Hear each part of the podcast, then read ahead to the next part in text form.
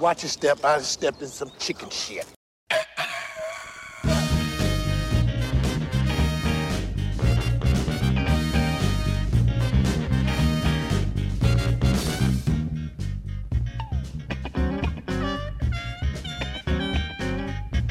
Y'all come on in now. Come right on down front. I got something I want to show you. Now y'all heard of the popcorn? Y'all heard of the dog? There's a brand new dance that's going around. I want to show you exactly what I'm talking about. I'm talking about the funky chicken. Y'all ready? I say y'all ready. Okay, here we go. You raise the left arm up and the right arm too. Let me tell you just what to do. Start both arms to flapping, start the feet to you're doing the funky chicken.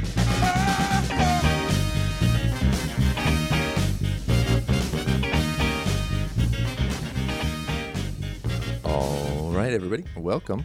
It is another concerned look from Stephen. I'm always looking at the little like waves to see if like my mic is actually picking up things. Oh, okay. The little bouncing green bars there. Well, it's definitely going. yeah. So we are uh, we're going. We are live. We are ready for another episode of the Silver Emulsion Podcast. And my name is Will. And mine is Stephen. And uh, on this episode, we're going to talk about the sequel to Macross, The the proper sequel. the proper sequel to Macross. It's called Macross Plus, and it came out. It's four episode a- o- OVA, ninety four ninety five, right? yeah, I think the first episode is 94, and I think the others are 95. so straddling that era. yeah. But first, we have a feedback.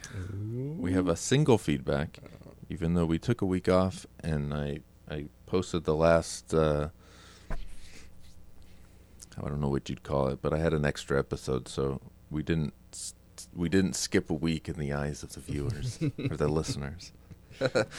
but uh, so Evan writes in about our episode on Nightbreed.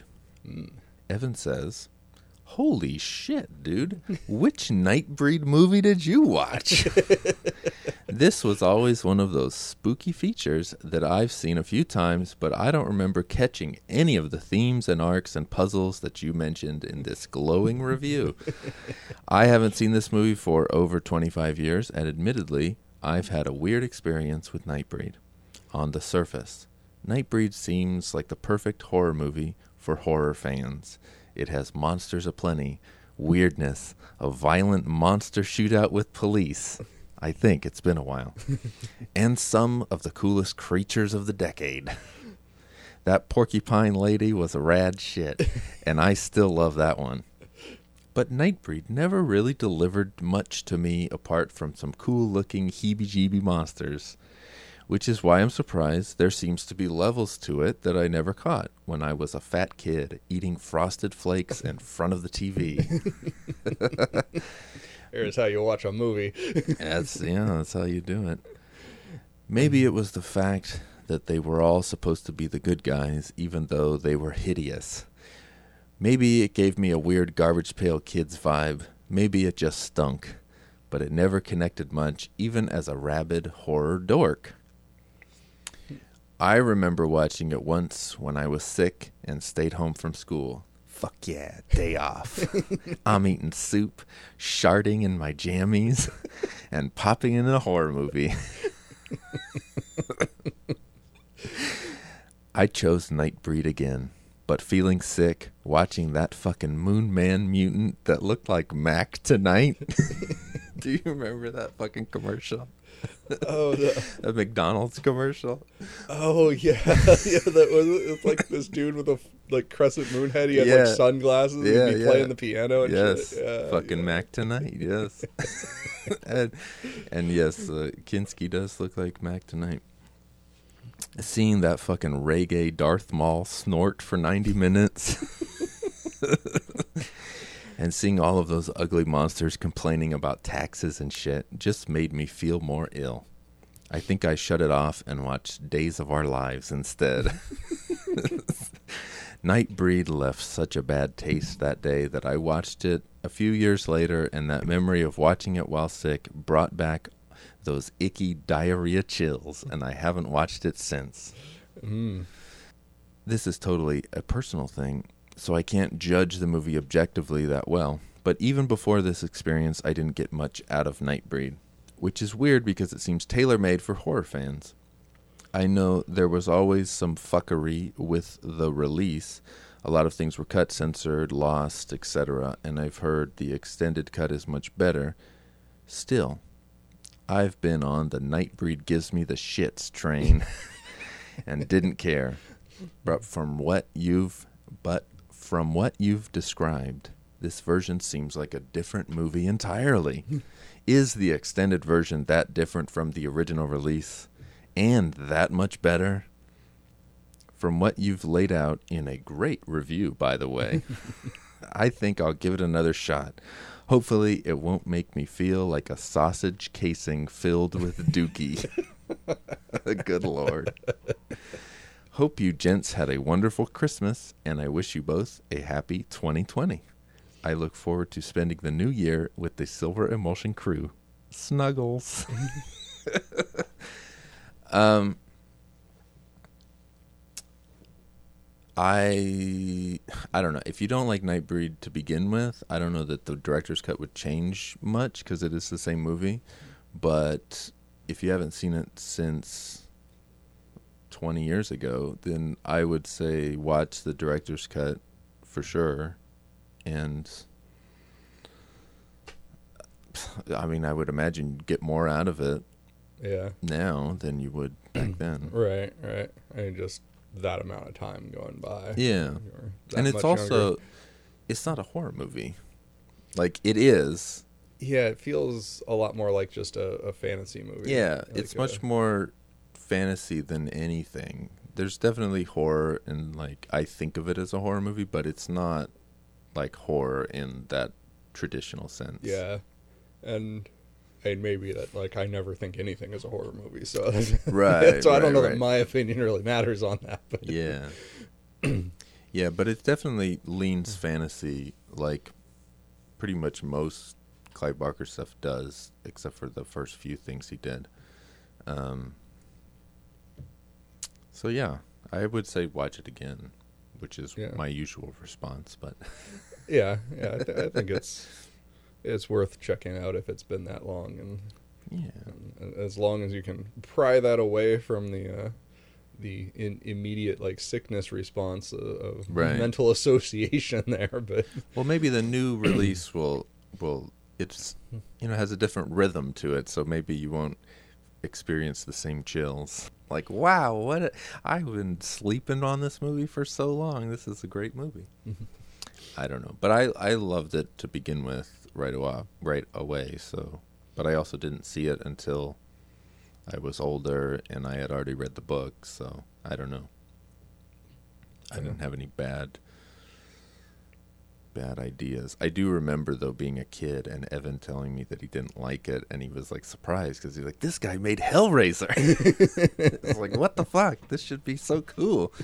But I remember him telling me about all the monsters and stuff.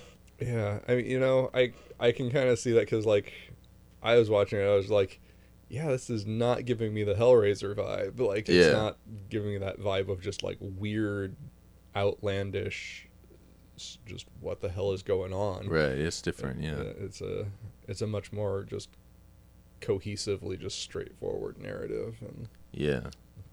so it definitely did surprise me in that way, and that I was expecting something more like Hellraiser's mystery and bizarreness. Yeah.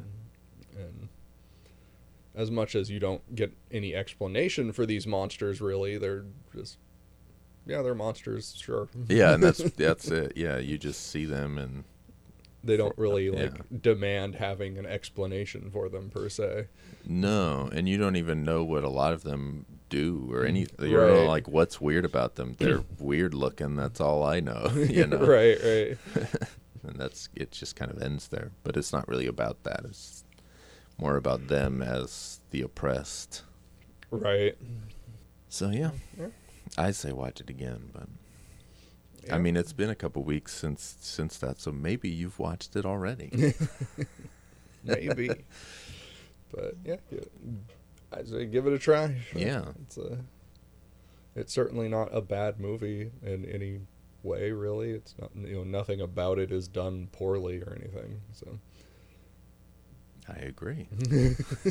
it's not like you're gonna be like, oh, this, this is shitty. Why'd they do this? It's just Yeah, the, the, the director's cut definitely holds together a lot better um, than the the theatrical cut. So yeah, yeah. I I can't speak to the differences you on that, know, but- obviously, but right, but after we did that podcast, I watched the director's cut and the longer Cabal cut, like the two days right after it. So like I saw all three of the versions in quick succession. So I definitely like hands down only want to see the director's cut. Like it's by far the best version, and it makes the most sense, and it it keeps all the themes together. You know, like the theatrical cut, like, it's like it was cut by somebody who doesn't understand the story, so they kept things in and they cut things out that like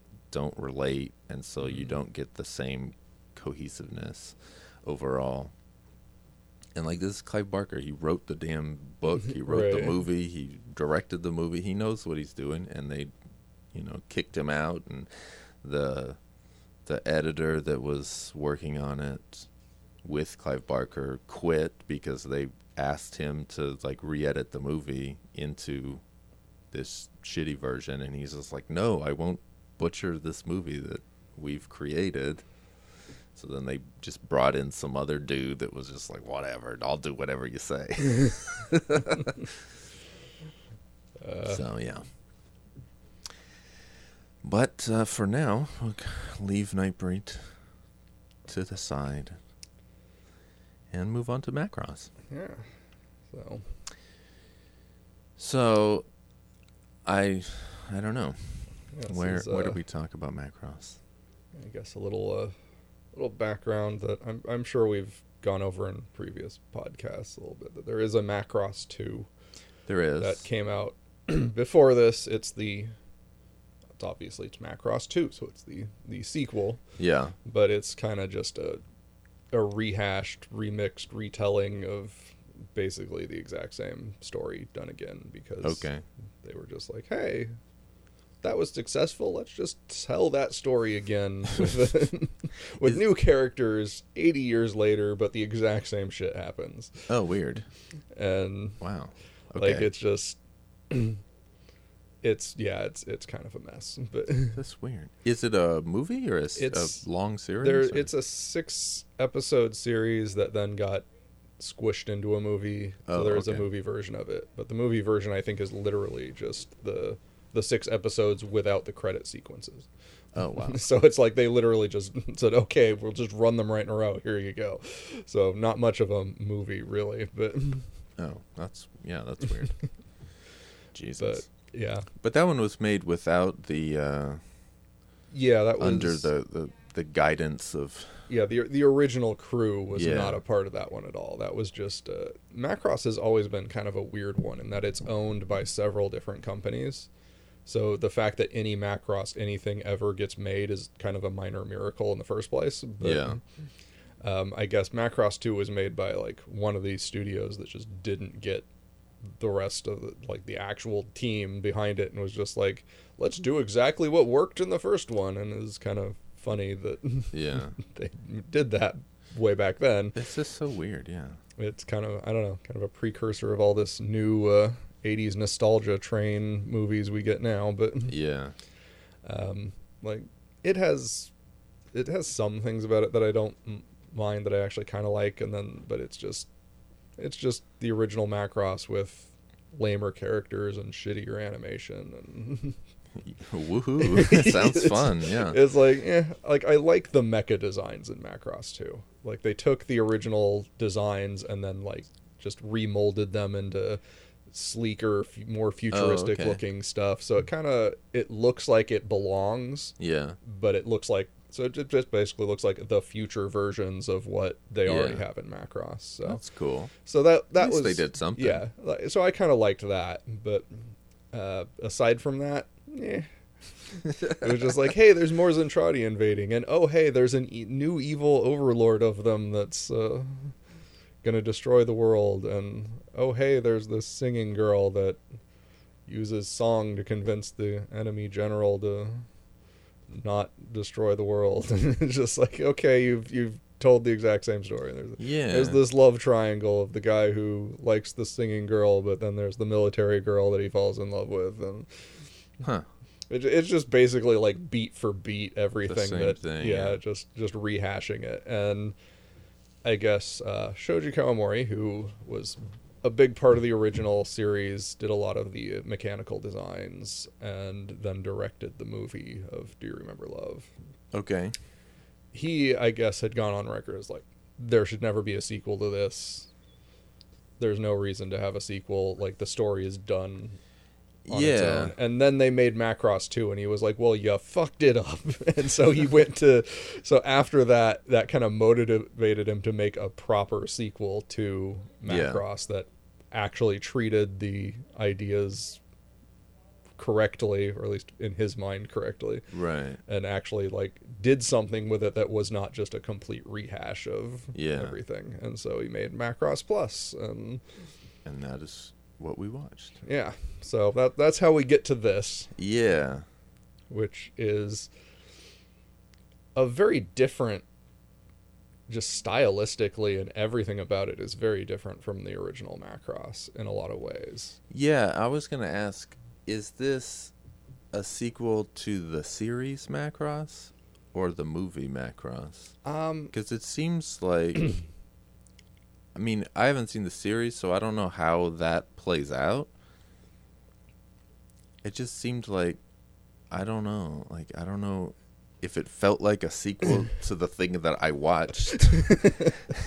yeah, it's like So- it, it's going in such a completely different direction. And yeah, and it is a you know it's a movie that came out or not a series anyway that came out 10 years after the movie that we watched right, which itself came out like a year or two after the series so right, um, so there's this huge gap between those two and a lot of just changes in uh, just anime in general and how things are done and Right. stuff but also just uh, yeah it's it's just a very different story and it's Yeah, well, then that's that's the thing. Like, I just don't like. I knew going into it, this is the proper sequel. There should be no sequel to Macross, but we made one. Here it is. This is the real shit. And so, I watched the Macross movie. I thought that's great. There should be no sequel. It ends where it should end. I don't see any point in Right, right. continuing. And then you said that the the series has another season that continues past that point. Right. And that's more of just a like, okay, there's Zentradian humans living on Earth. They're trying to get along. Yeah. And that's kind of and there's a little bit of that. They're also going out into space and exploring around further out into space a bit. And- Yeah. Well, because isn't I mean Earth is all fucked up, right? Right, right. And that's kind of like in Macross Plus, a lot of it, most of it takes place on Eden, on this Right, planet that that, they've world. colonized because the Earth is so fucked up. Yeah. they're trying to find other places to live, and oh hey, here's a planet we can habit, can inhabit and colonize, and so Yeah. they're building up these colonies elsewhere in the.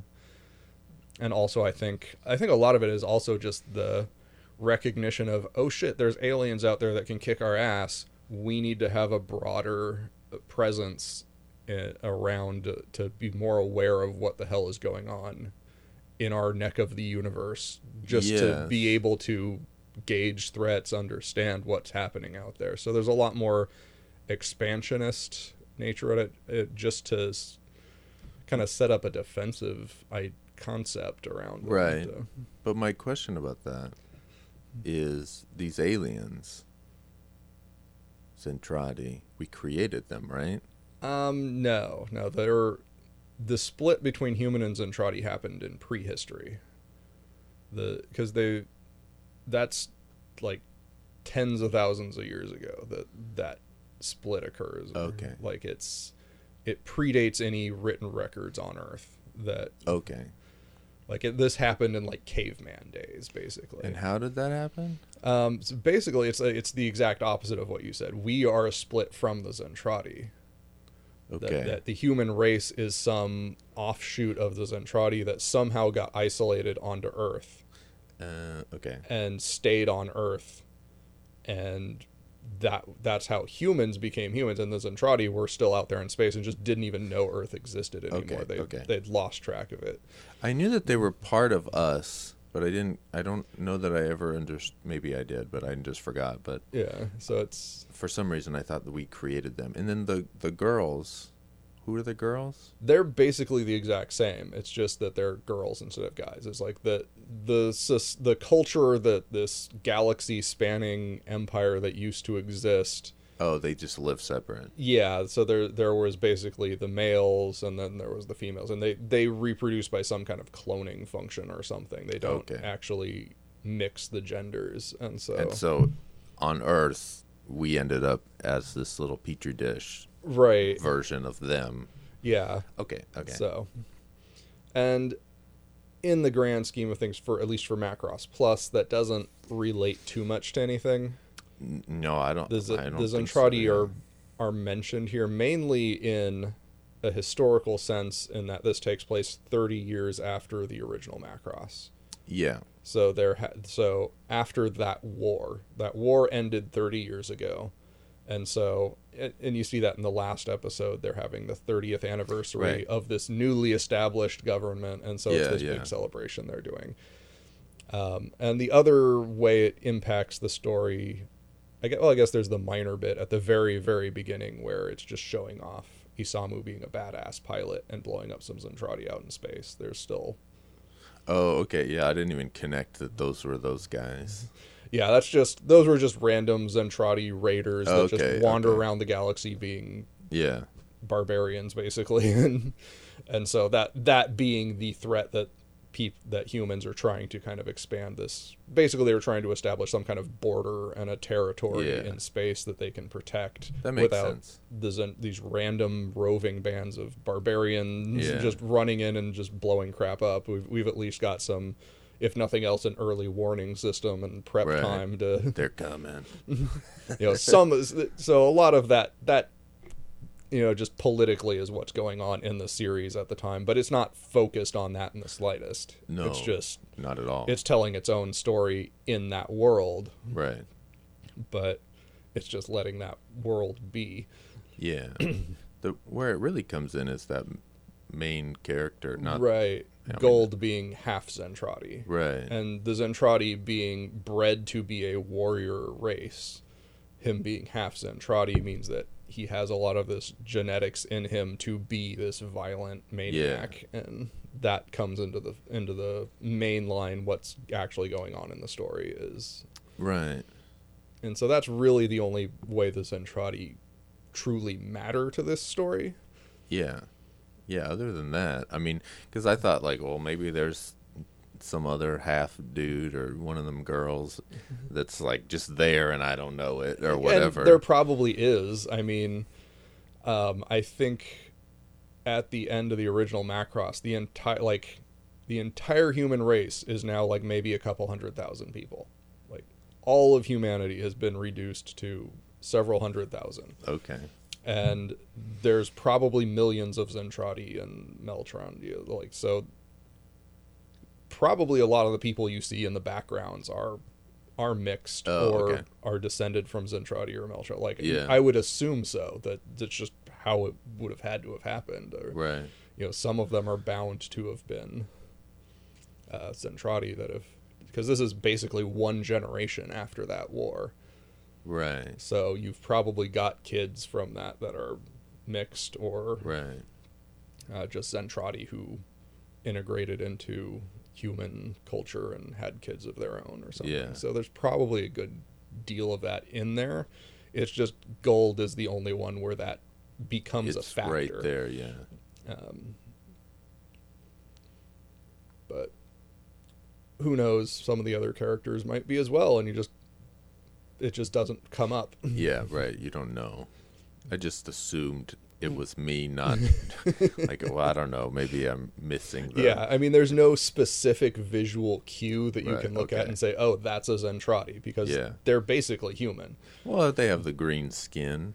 Yeah, if you see like the green skin, I don't think it really has any. But and like even Guld, his skin isn't really green. Sometimes it is. It's it's a little it's darker. Like in the right lighting, they give it a, a kind of Yeah. a greenish cast. But yeah, it's definitely not green like the other dudes were. Yeah, It's- like it's if- lighter. For if sure. you saw him outside of this context, you wouldn't assume, oh, that's some kind of alien, or yeah, you, you'd assume like, oh, it's just some like darker skinned race.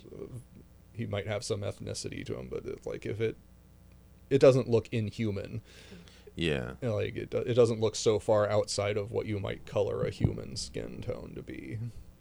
There was just a couple of of shots where they colored him, or it was either green or his hair was green or something. Yeah, was, his, his hair is kind of greenish, Okay. and I think that might be uh, the best visual cue. And there are a number of characters in this that have green hair. It's just background Oh, people walking around that do have kind of green hair. I missed that. then. And this being anime, you don't really You know don't if that means anything. like sometimes it's just people have weird colored hair because it's anime. yeah, And that's just one of the, the like hair is is a big identifying factor of characters in anime and that that's that it's it's just one of the visual cues that artistically anime has evolved to use as an identifying marker and that's why anime hair is so weird okay. is that they are deliberately making it distinct to a character so that you see oh there's that goofy hairdo that's joe or Yeah. that's whoever you know so it's just at a glance you know that character Yeah. by their hairstyle That makes just- sense. and so having bright vivid colors is one of the Yeah. specific techniques they use to make a character more identifiable so it's questionable whether in this one whether you see someone with green hair or outlandish hair color to go oh that's a zentradi or just descended from zentradi or Right. whether it's just oh that's just somebody with anime hair but right, right. i have a, like most of the characters in this are very realistically drawn compared to other anime yeah, so i would say that for the most part if you're seeing somebody with green hair in this it means that they are uh, zentradi or Yeah. at least have zentradi in them that makes sense. so that that's how I would interpret it, but that's not completely necessarily going to be 100% accurate, but Right. that's how I would just immediately interpret a, a particular moment or Yeah. character that you see. But yeah, Guld is the only one of the main characters that does have that green hair. So Yeah, for the, sure. the principal characters that are actually talking and interacting and doing things are Yeah. probably all human. yeah, that's Um, what it seemed, but I I wasn't sure if it was just me or. Yeah, so no, I, I think you got that right on that. that All end. right. like certain, like I, I would I got imagine something like, right. Yeah, I, I imagine like Lucy and Millard and Yang and all them are just I don't. You're throwing all these names at me. I don't know. but yeah, just narratively, it's so different because it's so small scale focused. Whereas the original Macross is this epic, world shattering kind Right. of story, and this is just two guys with a grudge that get assigned the, pretty much the same job, and Yeah, And they just kind of- kind of it. Yeah, yeah, it's like it's it's not trying to be this epic story. It just wants to be its own little small scale adventure Yeah, and so that's what's weird to me. Like this is the true sequel. like really, really? it's kind of str- like I kind of get because, like you said, it's like, what do you do with a sequel to Macross? What do you do? Right, like, you're like, not going to match that kind of Yeah. scale and that kind of. Oh, I can understand. And that, so, yeah. like, if you're not even if you're not going to really match that without just completely blatantly ripping it off the way Macross Two does, go smaller. you just tell a, a smaller scale story and Yeah, that makes sense, I guess. and uh, it kind of has all of the the vital components to a Macross story. Well, pop singer and yeah, you you've got like pop music, fucking fighter jets that jets, turn yeah. into robots, love triangle.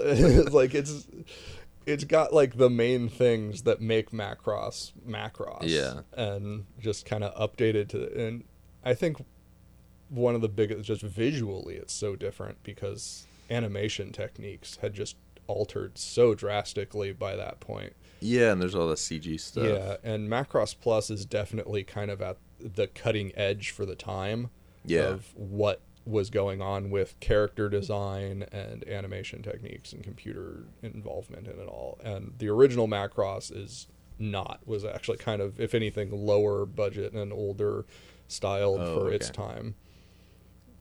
It's definitely like the original series for sure is definitely was very low budget and was just kind of barely hanging together Oh, in wow. terms of like financially just getting it to Wow. made it was a very low budget series uh, very much kind of what you would consider a B movie except not a movie obviously Yeah. but like it's it, it would have been in that aspect of just like the minimum they could do to put a series together Wow. and I, I know a lot of that got outsourced to Korea, um, just because they just had to get the cheapest labor they could for getting the thing animated and stuff. Wow. And the movie Macross Do You Remember Love is a, a higher scale, of course, but Yeah. That- yeah, that one seemed pretty good. yeah, and that one, of course, was when the series had been super successful and it made a bunch of money and could actually Yeah.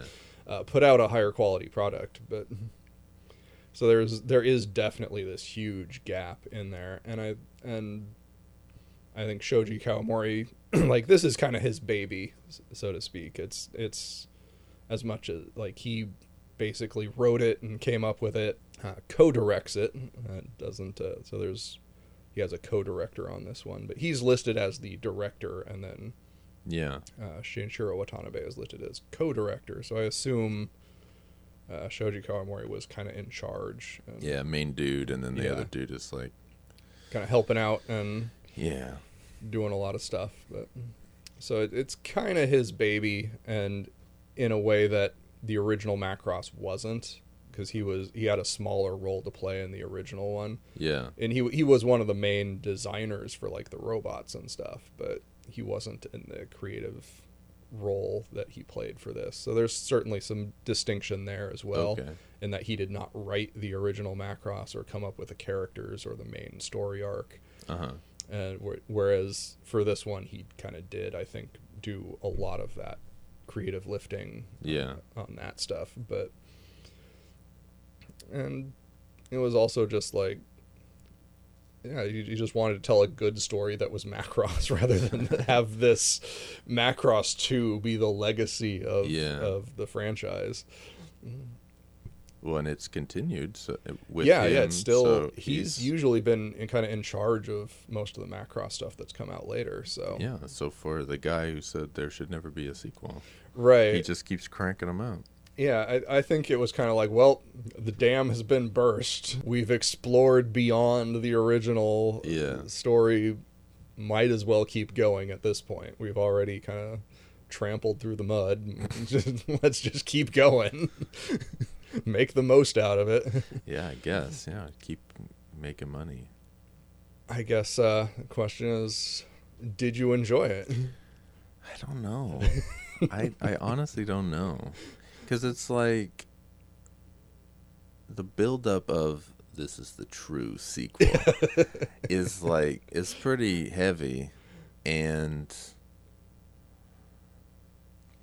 the the idea in the original Macross where like because I wasn't like hundred percent on board that whole movie, but you know that end part for sure, you know was was great.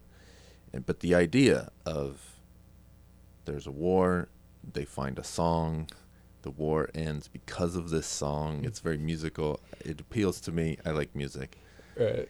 and um, so I don't know. Like, where do you go from there? They fucking ended the thing. They got the song. There's no war. Like, Right. who right. cares? You know what the fuck? So it just doesn't make any sense to be a sequel. So now here they are, this is the shit. okay, and like I'm on, I'm ready to go here. What is what's going on? And then it's just kind of like these two guys they're doing their fighter pilot thing, and, and it's all right. It's not it's not like bad, but it's just like, oh, come on, like this is a sequel. Let's, ah. The last episode is pretty good though. I do like that.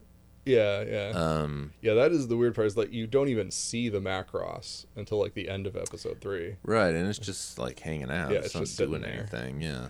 It's it's parked in a lake. And Yeah. so like, and that's cool, and but even even that's like, I don't know, because there's there's definitely the idea with this where they have the the pop singer, and it's kind of interesting to where like she's the AI, and she has Yeah. like the Hal eye Right, thing right. going. And they are using her emotions from the girl. Like that's interesting when she goes evil, it's not that interesting to me.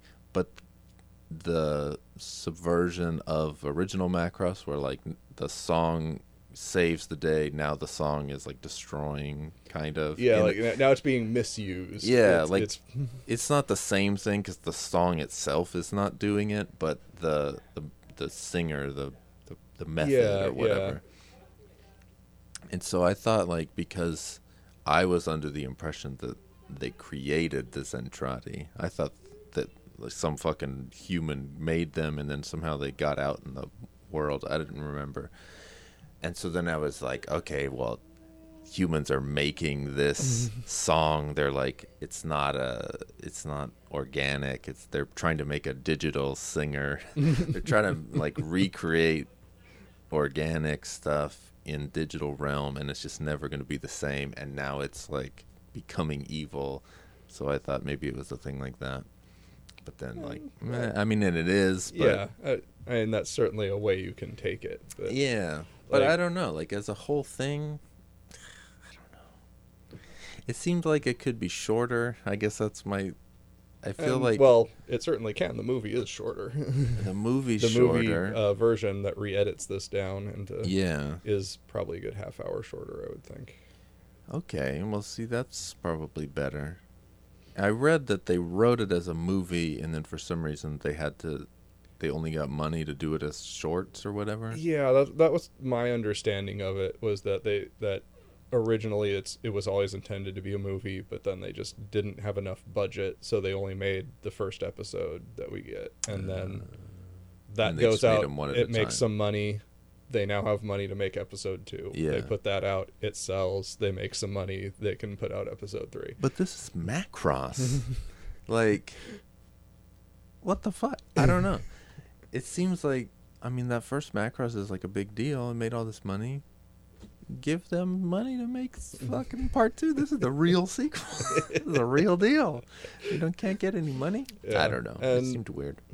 I mean, and and this is also the thing is the production values on Macross Plus are pretty much through the roof. This That's is, true. They are- super top yeah, notch. Like they they are pretty they high. could have probably done a movie on the budget of the first episode, and it just wouldn't have looked anywhere near as good. Yeah, that's true. And this is like I've I've heard somebody say that this is the best OVA ever made.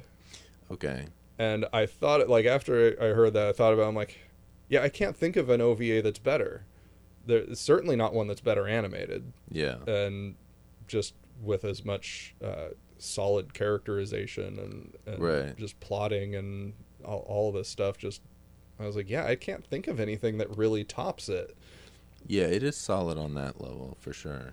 And yeah, I just, I mean, and this is one of my favorites. This is one that I watched over and over in high school. This was Yeah. and I've and I think maybe I'm not having I've never had the problem you had because I was always more familiar with this than the original Macross. So it never like I probably was introduced to both of them at roughly the same time. Yeah. And So you didn't come into it being like, all right, here's the real deal. right, This right. is the sequel. like this and Macross 2 and the original Macross like all of that was just right at the same time for me. Yeah. And it was just like here's this franchise of Macross, all the different things that happen in it. And right. Yeah, that would definitely be a different experience. Yeah, so I, I never went into it with like, it should be this huge, grand, epic, Yeah. but yeah, it, it I can kind of see where you're going into that, of, like expecting it to be this huge. I don't know that I thing, needed but- it to be huge, but just like it feels like instead of because the first one feels like that's it. I don't think there should be a sequel. Where would you even go with the sequel? It seems like it's resolved. And so then I what I'm curious about is like, well, how do you resolve that? How do you go forward from that? And the choice to dial it all the way back to this very simple sort of fighter pilot sort of bickering thing is just like, well, that's like any fucking movie. like that could be anything. like, and so it just seems Right, right. It just seemed kind of like come on like you should have just like I, I get that you wanted to like erase macross 2 and that's you know Yeah. commendable but i don't know.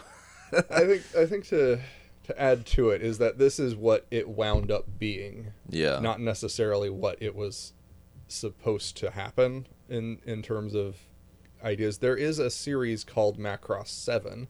have you seen that one Um, no, that one has never gotten a proper release, but it is basically it, it is a series that was set at the same time as this, and it was being made at roughly the same time as Macross Plus yeah and so it it use it takes place like maybe a year or two later when the jets that they are testing here are actual production Oh, models and, okay. and so they're they're That's the cool. they're the so basically this was i think intended not to just be its own thing but to be a prequel to that series Okay, that to set sense. up this bigger series that was supposed to be happening Yeah. and then that series got canceled after only making a few episodes so I think that series was kind of supposed to be the true sequel, and that this ah. was more of a lead in to that.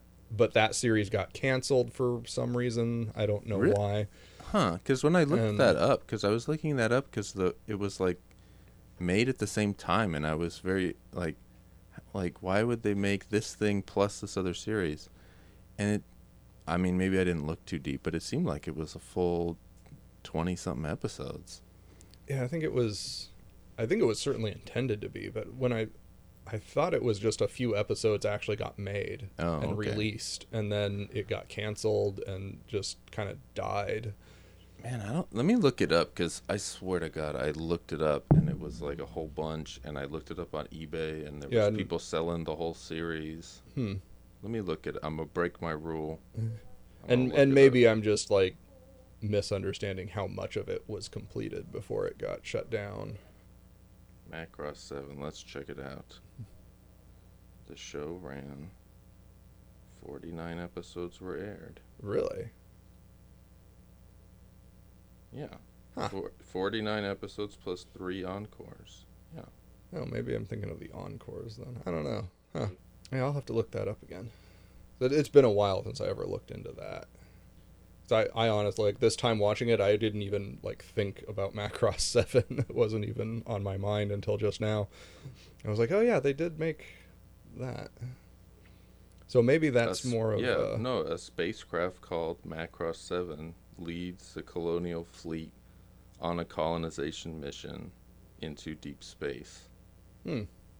The f- story focuses on the fleet's encounters with an alien force called the Proto Deviln. Devil. Proto Deviln. Because it's D E V I L N. Deviln.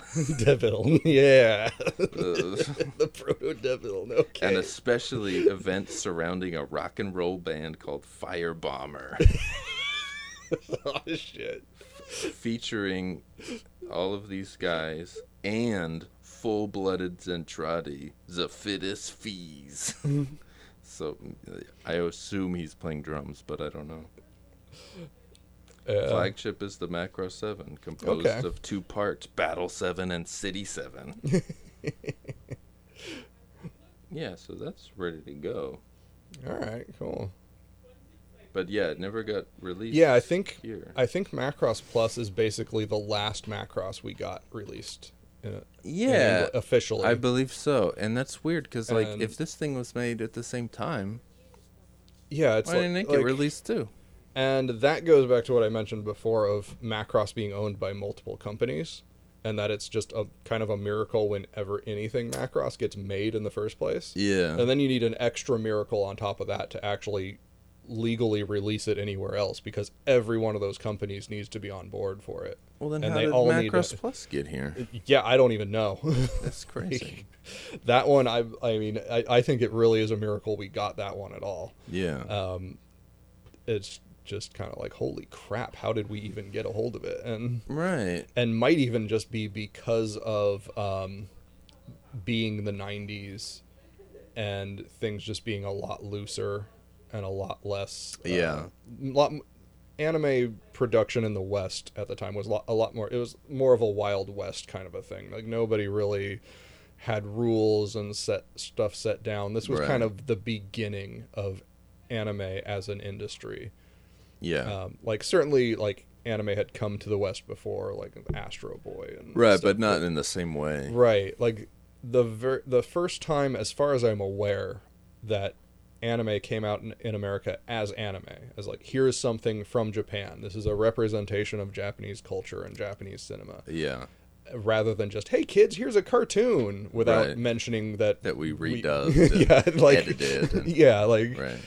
Like the first time that really happened that any attempt was really made to make the actual japanese thing available was like maybe 1990 i think that's probably the earliest that ever really Oh, happened. okay. and this is 95 when this series was made. Yeah. maybe 96 when we get it in america. So we're talking like five-ish years Yeah. like we're still really early on in this process of localization in and marketing towards an actual Right. fan base and so there's i think just legally there weren't a lot of uh, just practices and habits that had been done of like Yeah. signing things over and stuff and a lot of weird kind of shit had happened like that way before and specifically with macross even um, with the transformers bought the rights to uh, some of the macross toys. Oh, and so there's a transformer jetfire who is literally just one of the valkyries from macross. Oh. like just one of those the jets from macross. Do you remember love? Like that that toy of that from that movie is jetfire from the transformers that's that so was weird. released in the 80s and then that got into this big huge lawsuit because harmony gold who made robotech purchased all rights to macross in the us in the Yeah. west and then hasbro had this rights to some of these toys but harmony goes like no we purchased all rights we have Yeah. all rights and and so it was like this huge like what the hell do we do like who actually has the rights to this product this toy Right, line right. and so it's just like things were just a confusing mess and i don't think that ever got resolved or even argued in court because neither company wanted to spend the money on lawyers for something that was probably going to not get them any real benefit in the end even if they won Yeah. so Transformers just kind of stopped producing that toy, and and oh. the Oh. character they kind of remodeled for the comic books, and I think Oh, he showed okay. up in a different form in the cartoons, and so that character just does weird shit, and then they just stopped making the toys for it. And Now he's plain fire. actually, I think they named him Skyfire. Skyfire. I was. Here's my fucking joke, and they actually did just rename him. Jesus Christ. but like it's just yeah. So it was just like that kind of weird shit was happening all the time back in the eighties. Yeah. and then you go into the 90s i think there's still a good chunk of that left and just like just weird stuff of people just grabbing it and go, like and now you can just email the guy in japan and get clarification or something Right. and back then that was a lot harder you to actually communicate Yeah. to Pick mail up a phone and yeah talk and- to him. And, yeah and so it was just, there was a lot more of that um, this was one of i think the earliest and biggest releases of manga entertainment yeah. uh, Ghost in the Shell being their other really big claim to fame from this time period. Like, and that was that company had just started. Didn't they have Ninja Scroll too? Yeah, yeah, I think they had Ninja Scroll. That was a big one. Yeah, they had a like they were just starting out and they were like, okay, let's get some really good, big, hard hitting like things we can really market make and make some fucking money on. yeah, it. that's just like it's like if we're gonna jump into this pool, we're gonna cannonball into this pool. Yeah, like, and so they they it. got some really big titles, and they jumped into the scene. And I don't know, maybe some of that was just either had no good ruling done on it, or just was done a little cut corner in ways that yeah, I like- feel like the fact that it's four episodes as opposed to Macross Seven made at the same time, but long as fuck. that might have a lot I to do feel with like it too. that's kind of a big deal. Where like we can get a Macross thing, but it's only four, so like it's not as much money maybe, and especially if people aren't properly licensing things, or you know, because this assume assuming they would have to go through Harmony Gold in the U.S. Right, and that's that's always been a big thing. But it's like as much uh, just that Macross is owned by several different companies, so like Yeah, it just winds up getting this massive snarl of bureaucracy and red tape of Right. getting everybody on board to agree to it, and then just to get it made in the first place, and then they've all got to agree to whatever licensing deal to yeah, Uh, to get it out it. over here. Somewhere else and then you're jumping across language barriers and you've got Right. now you've got another publisher in on it to do the american side and uh, Jesus, it Christ. just it just becomes such a tangle that nobody really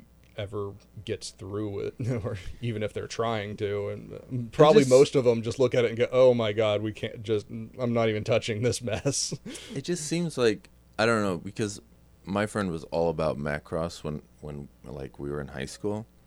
So to me, Macross is like, oh fuck, it's fucking Macross. Even though like I never watched it, I didn't know shit about it, but like he was so into it that it makes me like like like I revere the name Macross.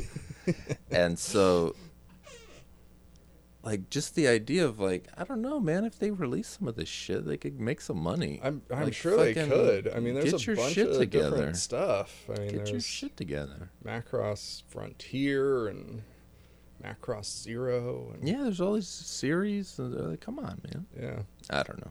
yeah, but I think yeah, I would I would love to see Macross Seven if that. Yeah, well, there's there's uh, English subbed bootlegs on eBay if if you're if you're inclined. There seems to have been uh, you know there's quality Japanese releases, but Japanese releases don't have English subs. But uh, that's Right. where the the bootleggers have bridged the gap. Pretty much. uh, and I'm sure there's uh, ways to get it without purchasing it as well. right, Um, until somebody gets their shit together. which It's- will basically never happen. Ah, I I I like the I liked hope. Keep hope alive. I yeah no I just Someday, that's maybe. the way I am. I Yeah. you know I fucking I keep keep hope alive and you know things happen. Yeah. You know, people told me for years that there would never be Shenmue three and. Yeah.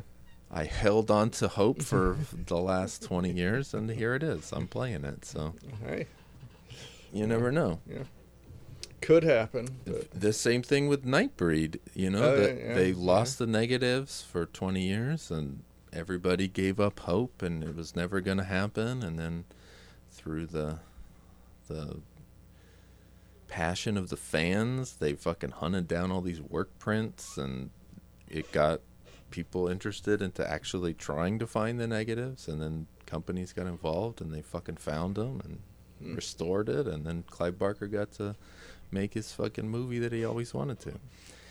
So I think you know, I mean, there's probably an infinite number of stories where it doesn't work out, right. but two things very near to my heart, uh, it did work out. yeah, so, uh, So you know, it's always a possibility. I would love. I, I just. I feel like, come on, just get your shit together and release it. just put it on the internet. I don't know, fucking. It just seems so easy. Like you could make money. right. like I wish I had an ability to license things. If I had like, Yeah, a, yeah. you know, a huge amount of capital, I would like just, just cut out the bullshit. Let's just get it done. Let's Mm-hmm. get it out here for people to to, to watch. People want to see their fucking Macross, you know? I don't know. It just ah, Yeah. fucking companies getting in the way. Yeah. How dare they own things? Uh, I but don't yeah, know. that one's uh, that one is uh, supposed to be a really weird one. Seven. Yeah. So to Macross Plus. Yeah. So this is one that uh, I watched time and time again. I think if there's anything I ever watched more, it would be Project A-ko. Like the, those are probably just the top two for most rewatched anime in Stephen's life. Macross Plus specifically. Yes, Ma- Macross Plus specifically because original Macross has always been kind of hard to get because it was Robotech was always Right, and they- yeah. and I would honestly even enjoy watching just Robotech again yeah. because I haven't seen that since I was a kid, but um, just because Robotech is in and of itself kind of an interesting oddball thing. Version of it. yeah, it's a and the way it just melds it with the other series and stuff. It's Yeah. I don't know that it's going to be anything close to the proper quality of Real deal Macross. Yeah, but it, it would definitely be it's it's an interesting one. That is, that is one of the few, if not the only, uh, anime things that I would actually want to see the English dub of, simply because it was done so weirdly. And yeah. I have wound up uh, watching the uh, those other two series, uh, Mospeada and Southern Cross, in There their you go. original forms. So those are available somewhere somehow. Yeah. They're all on Amazon Prime Yeah, right now. Macross Plus actually has kind of an interesting dub. That was the first way I encountered this. Was uh, Dubbed. that was What? that was the first way I ever watched this series. What? Was dubbed because this was back this was back in the VHS days. You watched what you had, Yeah, no, my friend had the VHS of this as well. so- and so I I had the dubbed VHS that was uh, some bootleg my brother got Who from bought somewhere. the dubbed one? That, that was my brother. He got this from. I suspect he he rented it from the one place, the one rental place that had anime stuff, and that was probably just the only version they had. yeah, yeah. And so he rented that and copied that onto his own blank VHS, and that's the version that I watched at first. Yeah. And then eventually, because I loved it so much, I bought the actual real deal, and of course I bought it subtitled. Okay. And so then from then on, I only ever watched it subtitled.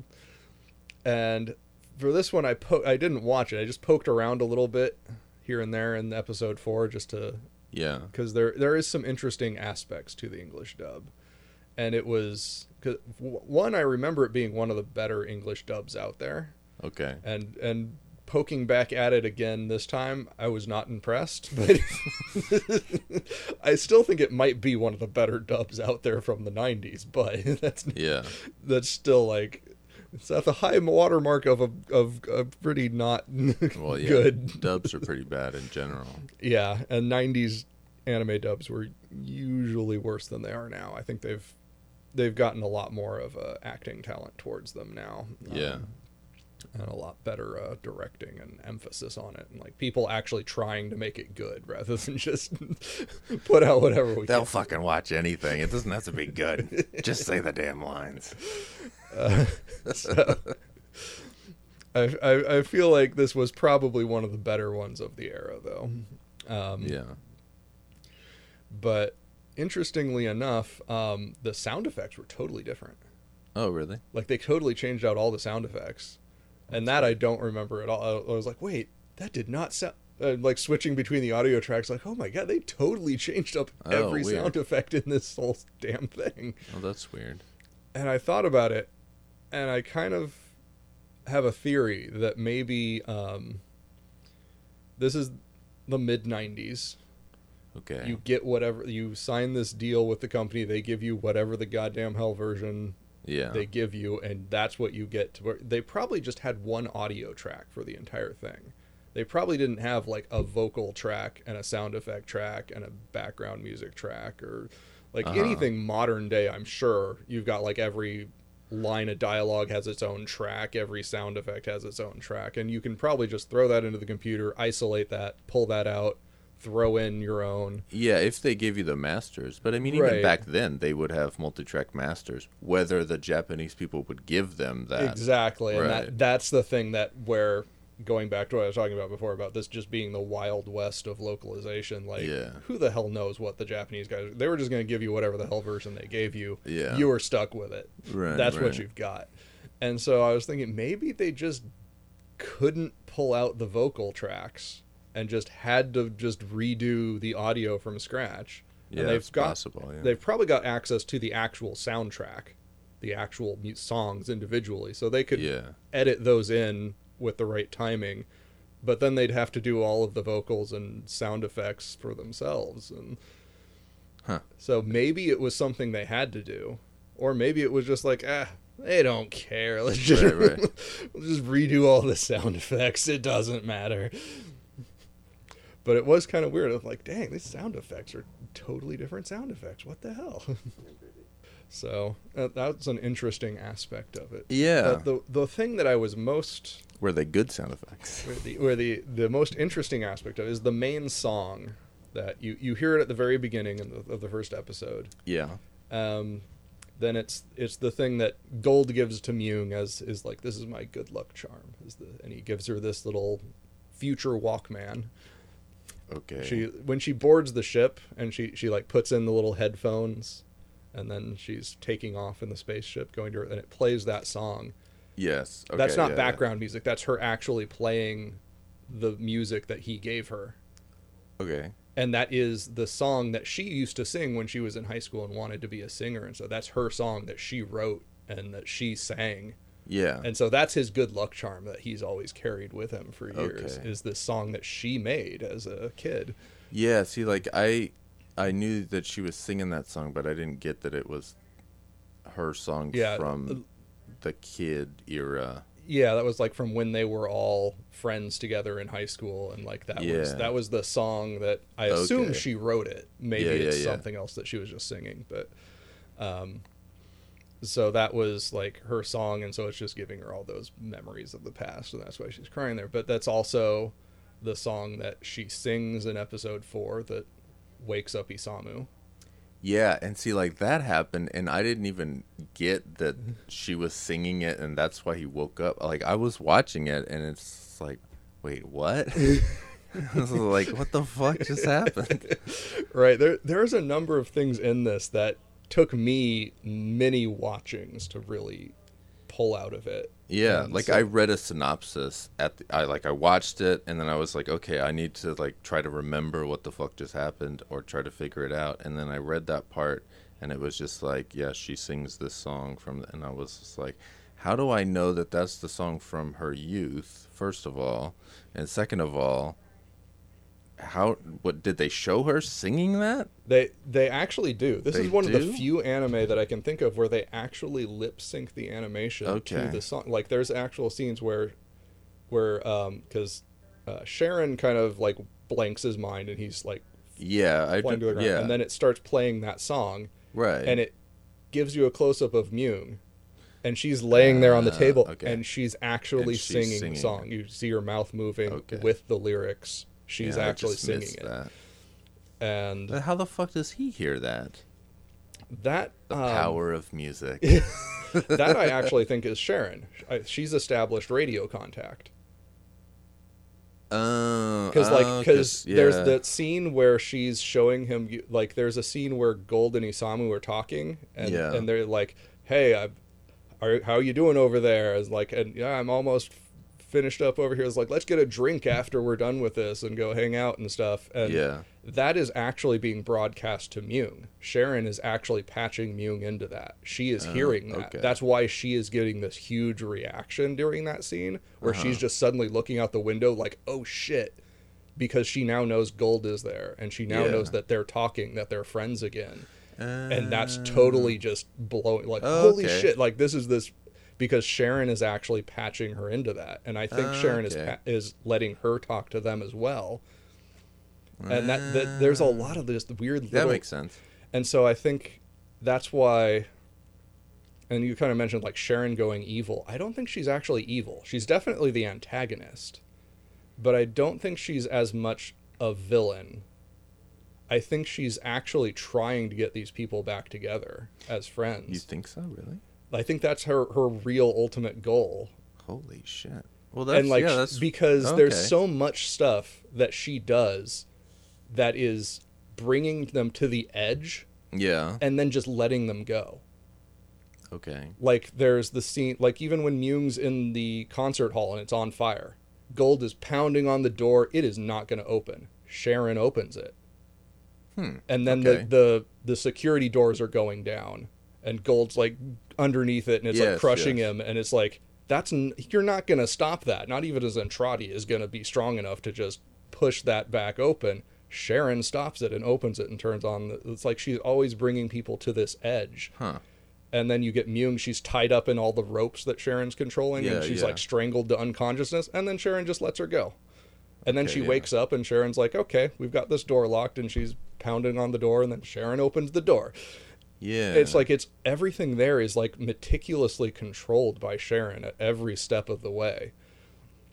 And I think she's like deliberately putting them into these positions to make Myung realize and understand her feelings, to uh, kind of test Guld and Isamu. And yeah. so I think Well- she's never really trying to kill any of them. That would make sense, especially because she's created from Myung. Right. Like she's she's inherited all of Myung's emotions. Right, and so if if their falling out was obviously a big deal to her, to Myung, Right. And like you it's like a big deal, and so then she, the computer, has taken that on, and then like a computer, is just like, a computer, it doesn't know emotion and sadness or whatever, so it sees it as a problem. Like, all right, how can we bring the pieces together Right, and like right, put like- this back together? like that's kind of my take Yeah, on that's Sharon, cool. is that she's trying to sort this out that she's trying to get these people to, yeah, to that makes sense. work That's through cool. things and I like that. and it, it gives her character a lot more of a, a depth and she's not just this weird Yeah, evil for sure. computer that's Yeah, doing things that make no sense Because I didn't like that, where it's just like, oh, the fucking computer goes evil. Like, right and oh, it, it's Jesus. and it's so easy to take it that way especially with all the hal imagery that she has Yes, that she's very much like the black monolith with hal's evil Right. eye and it definitely is taking that imagery Right. And something I noticed this time specifically because I was kind of looking for like a 2001 kind of influence there. Yeah. Um, Sharon, like the holograms of her where she appears as a human, yeah. she's always got like a third eye in her forehead. Oh, that That little, little thing? tiara thing, and it's Hal's eye. Oh, it's Oh, that same it little is? eye Okay. on her computer. I just I Oh, noticed wow. that at some point. I was like, "Holy crap, that's actually like in the actual holograms Yeah. of her too. That's cool." Huh. but yeah i mean there's there's a lot of just weird interesting stuff going on with sharon that um something else i bet uh, you probably didn't notice because i t- think it took me years to figure out what was going on here is when guld proposes to myung Okay. and lucy breaks up with isamu like lucy's the blonde girl with the freckles that he's dating through the whole thing See, like, I don't. Are they? I guess they're dating. Because to me, it was like, fucking that dude's like, he he's doing whatever he's doing in there, like G-force testing or whatever, and he's like, "All right, baby, let's fucking go out." right And the girl's like, "What?" Yeah. And then they're like on the motorcycle, the Kira motorcycle, and they're Yeah. just like driving around. I, I, yeah, I didn't really think of it beyond that, but yeah, yeah in, in the movie it, i think it is a little more explicit like, like Okay. they, they are more a couple but i think even in the series it's i think it's yeah. Don't don't count on me to right but see all the nuances. there's something in they're like because she breaks up with him Okay, and it's it happens right after guld proposes to myung and you probably don't remember that because that's something that that's when he gives her that good luck charm. I mean, yeah, I they're at the airport and they're leaving there and he says that he wants to protect her always that he he wants to and like and as an american you watch that and just go okay he's saying he loves her and that's okay. Yeah. but and then it's like it's really weird the way it plays out but that thing is like the, the lines of dialogue he says there of like i want to protect you for the rest of my life that is a marriage proposal in japan that is as ev- every okay. bit as straightforward and clear cut as getting down on your knee and put it pulling out a diamond ring yeah. that like that is just straight out a marriage proposal he, he basically just said will you marry me it's like just Yeah. there is no question of that in japanese culture And she's like, "See ya."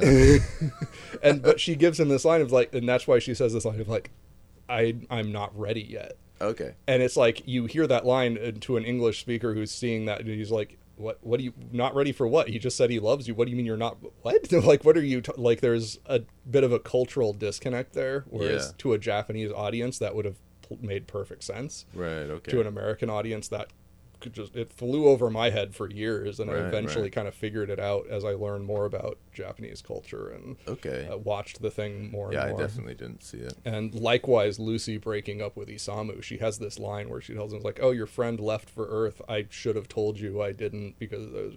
And then Yeah. she tells him a line that uh, the subtitle is that um, says, you don't belong to anyone anymore.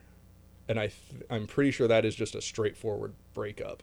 Oh, okay. And like, in that you don't belong to me, and like this is not we're you're you're a single man now. You're, Yeah. you're not attached to it, and that's just as as I think again just as straightforward as you ever get in Japanese. Of, Yeah.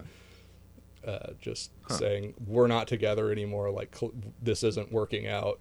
We need to go our separate ways. Yeah. And so there's kind of that that double moment there where they're you have the Myung proposal and then Isamu breaks up and that's why he, and that's also part of why in that scene he just kind of collapses to the ground and says I've officially lost everything it's because the project has just been canceled and now his girlfriend just dumped him Right, and now he's like okay. well what the fuck do I have Yeah. like, yeah. like everything he'd been doing has just been thrown away now and Right. Okay. so j- there's there are weird little things like that that just are ratcheting up the tension. Except that for an American audience, you'll see it and just be like, "What was that about?" Yeah, I totally did like- not get any of that. Yeah, like that. Just what was going on there was not clear to an American audience, but I think it would have been very clear to a Japanese audience. Yeah. So that's just some of that cultural uh, Right, yeah, discrepancy. A lot of stuff like that in Hong Kong movies too. So yeah, I'm just that's that's what you're here for. Yeah, and to so bring that uh, Yeah. that perspective. And so, and th- so that's why Myung is crying when she's listening to that song. Is he just proposed to her and gave her this good luck charm that turns out to be this song that she used to sing? As the Yeah, well, and that's a big deal too. Just even without the Yeah, marriage yeah. proposal, it's just like, oh, this is your your thing you've held on to, and it's this thing that I used to do when we were all Right, friends. right. So it's like, fuck, and they haven't seen each other for years. I mean, that's that's a big deal. yeah, so, So, it's yeah. just like, so there's there's a lot more just emotional weight to this story than For just sure, the yeah. two guys with a grudge kind of. Because that's like, what it seemed like to me. right, right. Just on the like, surface, like that's. But then you like peel back some layers, and there, there's Yeah. a lot more going on under there. That Yeah, it just seemed like I was like, "What is this Top Gun bullshit?" Like, there's two guys in the fucking fighter planes, and they're like, you know, like I think in I, I haven't seen Top Gun since I was like six, so I don't remember the intricacies, but I imagine there's some girl that people are fighting mm-hmm. over, and it's just like, probably it was the '80s. Like, what the fuck? Like, this is the sequel to Macross? like, what? But yeah, no, that makes a lot more sense. There's a lot more going on, and especially the idea that that the computer is kind of trying to process those emotions, and like, yeah. I like that. That's interesting. Yeah. Yeah, like there's yeah, the whole mind control thing is a little underexplained as well. Like there's there's a lot in this series that you just kind of have to pick up on. Yeah. And things that like I have picked up on. I didn't go outside of the the series really to figure these out, but it took me a long time to do it. When there's the movie version, that is that like new animation the whole There- way, or is it just No, no, there it it's mostly a re-edit of this of Uh, this, okay. this animation. They mostly just chopped it up, rearranged it. They cut out about half of it and then they added in a bunch more. So there is new animation in it, Oh, okay. but there's also a lot of the older scenes in there too. It's Huh. it's probably I would say two thirds of it is pieces from the series, and then a third of it is newer animation made to match the, Yeah. the series animation, of course. So oh, it doesn't that's look cool. too I far would out like of place. to see that. Um, yeah, it's it's inter- I've actually only seen that like a couple of times, maybe. Oh, really? Like, cause I'm I'm far more grounded in the series. Yeah. it it was years and years. Like, probably it, the first time I saw it was probably maybe a decade ago. I mean, it was. Oh, you didn't see it way back when? No, no, I never saw it for years and years and years. I finally wound up tracking it down just to be like, well, what is the difference Yeah. between it? And being like, whoa, okay, this is not what I expected. Not what you expected in that it in that it cut out so much and rearranged everything so much. And Yeah. Like I didn't, I, I just did not know what to make of it, Okay. and I think I still don't really know what to make of it. It does change a few things here and there. Huh.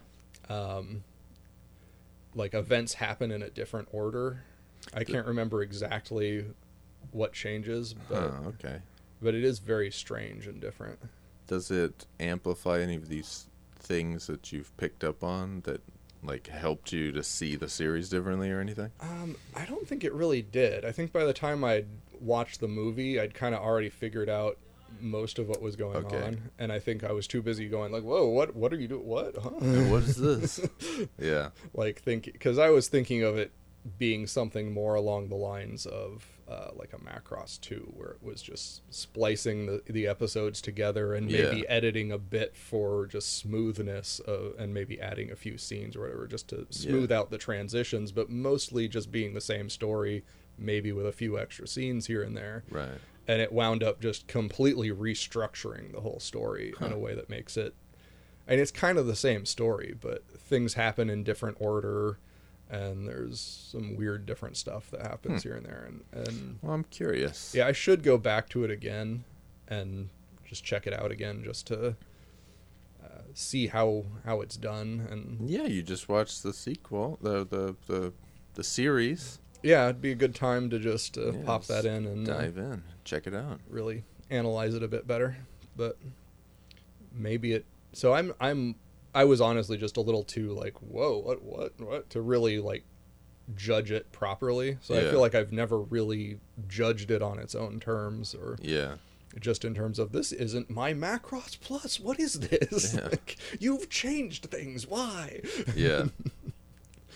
But well, that's understandable, especially if you've seen this more than anything. Yeah, I mean, I've seen this dozens of times. There, there was a lot of times, like, and you mentioned episode four being really entertaining. And, Yeah. like, what I would often do is I would s- just start watching it like at the end of episode three, like Oh, about okay. where um, the military salute is when they've got the Yeah. the jets flying by with the contrails and rainbow colored and stuff. Yeah, yeah. Like about there, basically where Myung gets tied up by Sharon.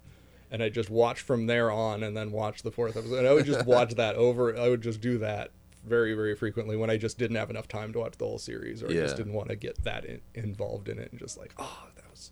It's Macross Plus. I should Yeah, yeah, watch that." yeah. Just, just watch the good bits, you know? kind of like how you had done with your, like, Yeah, watch the fights. yeah, the thong, like just specify out the the best Fuck bits. yeah, and- yeah. and you don't got time to watch, you know, Drunken Master 2 all the way through all the time, but you do have time to watch the fucking fights, you know? it's only yeah. like 15 minutes or whatever. right. So I would do that with just like the last. Ep- it was just episode four and a little bit of episode three, just to Yeah. to because it, there's such a good build up from three into four. Yeah, I Um, love how it how it does the fucking to be continued or whatever it does at the ends of the episodes. Yeah, yeah. And that fucking song kicks on. Bound, bound, bound, whatever the fuck it yeah, does. the, the end credit theme is just like because that's like such a dramatic song. Yeah, it's it's like the dope. perfect cliffhanger song. Like, Yeah. dun dun. It's dope, like yeah. oh shit, like shit's getting real.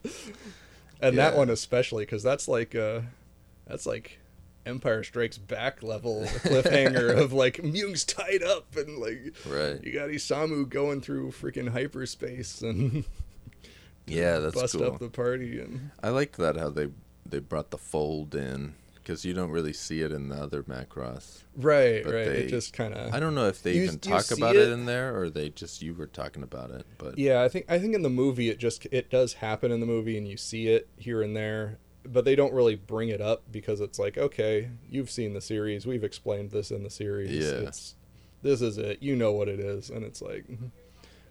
well, I don't remember it in that movie, but I I don't think I'll forget it here because of it's just like it's a big deal. yeah, like the Because it was a thing where like you were saying that the the fold was a thing that they didn't understand. It was on the big Macross. They jumped and they didn't know where the fuck they were going. right. And so then at the beginning of this series, like episode one, they're like, we got a, a fighter. It's got a fold thing. And I was like, oh shit, that's a big step. Like, yeah, yeah. we now have it on a small fighter and we know how to use it. Like, that's cool. Right, And right. so that was one of the things that I liked about this one, where it's like, okay, this is the future. you know, Right. shit has happened. and now, like, Yeah, I loved when they like went over the little things they Yeah. got on the jets. Like there's a scene where Isamu's looking at the computer. It's like, oh, it's got this pinpoint barrier system and anti-laser coating, and oh, this is so cool. and actually, the pinpoint barrier system was in the original Macross, in, In- the TV series, oh, not in the movie though. But they invented it in the uh, the TV series. oh, okay. So that that's kind of like this callback of like, oh, now we've got that on a Valkyrie. Oh shit, Oh, that's, cool. cool. Yeah, Like, that's cool. because uh, the pinpoint barrier system was one of the most hilariously awesome parts of uh, original Macross, where they basically it's an it's basically a force field. It's like a shield, like you get on the Enterprise. Or Okay. Uh, what? But they didn't have enough power to just have a shield over the whole ship. Yeah. So they have a pinpoint barrier, where it's just a small little circle that tr- that is aimed at Oh, wherever, and, it, and it's so they had like they could have they had three of them on the Macross. So there were three little points that would be traveling over Man. the Macross of a force field that would block incoming missiles, and so you had it was a pinpoint barrier. Like you had to really and so there's like a dude with a joystick controlling no, it, or better a computer. um a trackball mouse. Jesus. they had the, the girls on the bridge just and so they had the freaking bridge bunnies there the, the girls on the bridge have just been Yeah. colloquially named bridge bunnies because Okay. they- which they actually have in this one too when you go to the when it actually shows the macross they've got the captain of the macross in his captain uniform and everyone on the the bridge is a girl Oh, I didn't notice like- that. that's that's what macross always is there's a captain dude with a bunch of girls on the Oh, bridge wow. crew but so they had the the, the girls on the bridge just with the, the these freaking like like from the old centipede or millipede Yeah, arcade machines like big the big trackball, gigantic trackballs and they're just like ah! they're just all freaking out trying to aim them at incoming missiles and stuff and so there's just these girls just freaking out on the bridge just like oh my god just rolling trackballs everywhere God. it was like and it showed like this shot of the Macross and like this missile flying in and the pinpoint barrier moves up to intercept it or maybe they miss and it hits the Macross and explodes. Like, no It was like one of the most hilariously awesome moments in Oh that my series. That's crazy. And they were like, "Hey, we got that on a Valkyrie." It's like, "Oh, like, I don't know how it's gonna work, but sure, cool, why not?" There's just a little trackball the guy has to Maybe that's what uh. Yang is doing in the back seat back there. Yeah, that dude in the back. like, yeah, "Ah." maybe. But I imagine at that point it's just computer controlled. But You, you would hope so. Jesus. that was just why it was so hilarious. Like, wait, you just got some random girl to just sit on the bridge and swing this freaking trackball everywhere. Well, hopefully it's it's somebody with some skill. You know, I mean, it's a a skilled job to you know. Yeah. it's kind of a big deal to block these missiles. So hopefully Right, she right. has some some trackball. Yeah, you know. like I said, they they invented it right then and there, and they were just like, "Oh shit, what do we do? Like, get somebody over here to do this." Like it was, Oh, okay. it was like literally like invented right then and there. Like Wow. the engineer with like the the Scotty equivalent was just like, "Hey, I've got this cool new thing. Can you get Oh, somebody to okay. use it?" They're like, "Oh, sweet, a shield. Let's do it." Uh, okay. They, So like, who do we have that can freaking use a trap? like, so it was like a very jury rigged thing in this Yeah, in the okay. series. So, like you said, progress. Like now Yeah. we've got it down to this science where you Yeah. can just uh, throw it on a Valkyrie and a little and jet. theoretically, it's computer control. right. So that's a, that's another little uh, thing like that for. Uh, yeah, that's cool. Uh, my favorite use of the pinpoint barrier system, though, is when they put it on the end of the Macross fist and it just punched another spaceship. Oh, nice. Because it's like, like I said, Macross was all about taking the most ridiculous shit that happened in mecha anime Yeah. and giving it some kind of reason to happen. and so, like, how would this, like, there's, this makes no damn sense. Let's make it make sense. And so they're like, okay, we got this pinpoint barrier system. We can't have a full force field because we just don't have the power for that. We Right. like so. Let's put all of the pinpoint just right at the end of the Macross fist, and now it could actually be durable enough to punch a spaceship. and so now it just punches into this enemy spaceship. and the arms of the Macross are aircraft carriers. Okay. So, and or at least landing craft for like putting yeah. vehicles onto a beach. So Okay. it punches into the enemy ship, and then the loading bays open, Oh, that's and there's dope. just a whole bunch of like missile tanks and shit in there. They're just firing missiles. Oh my. God. just that was one of my favorite points in the entire series. Of Wow. was just that crazy weird ass that whole weird ass setup of just all of that. That's funny. It, it just Macross was fun. I guess so. So does it carry forward in in this? Do you think it carries forward the idea of of dumb shit and giving it explanations, or is that just that original know. series? I don't know because, like I said, like uh, the the only things I've seen have been the stuff that we got in America. So the original Macross Two and Macross Plus, and Yeah. and Macross Macross Do You Remember Love wasn't even properly released in America.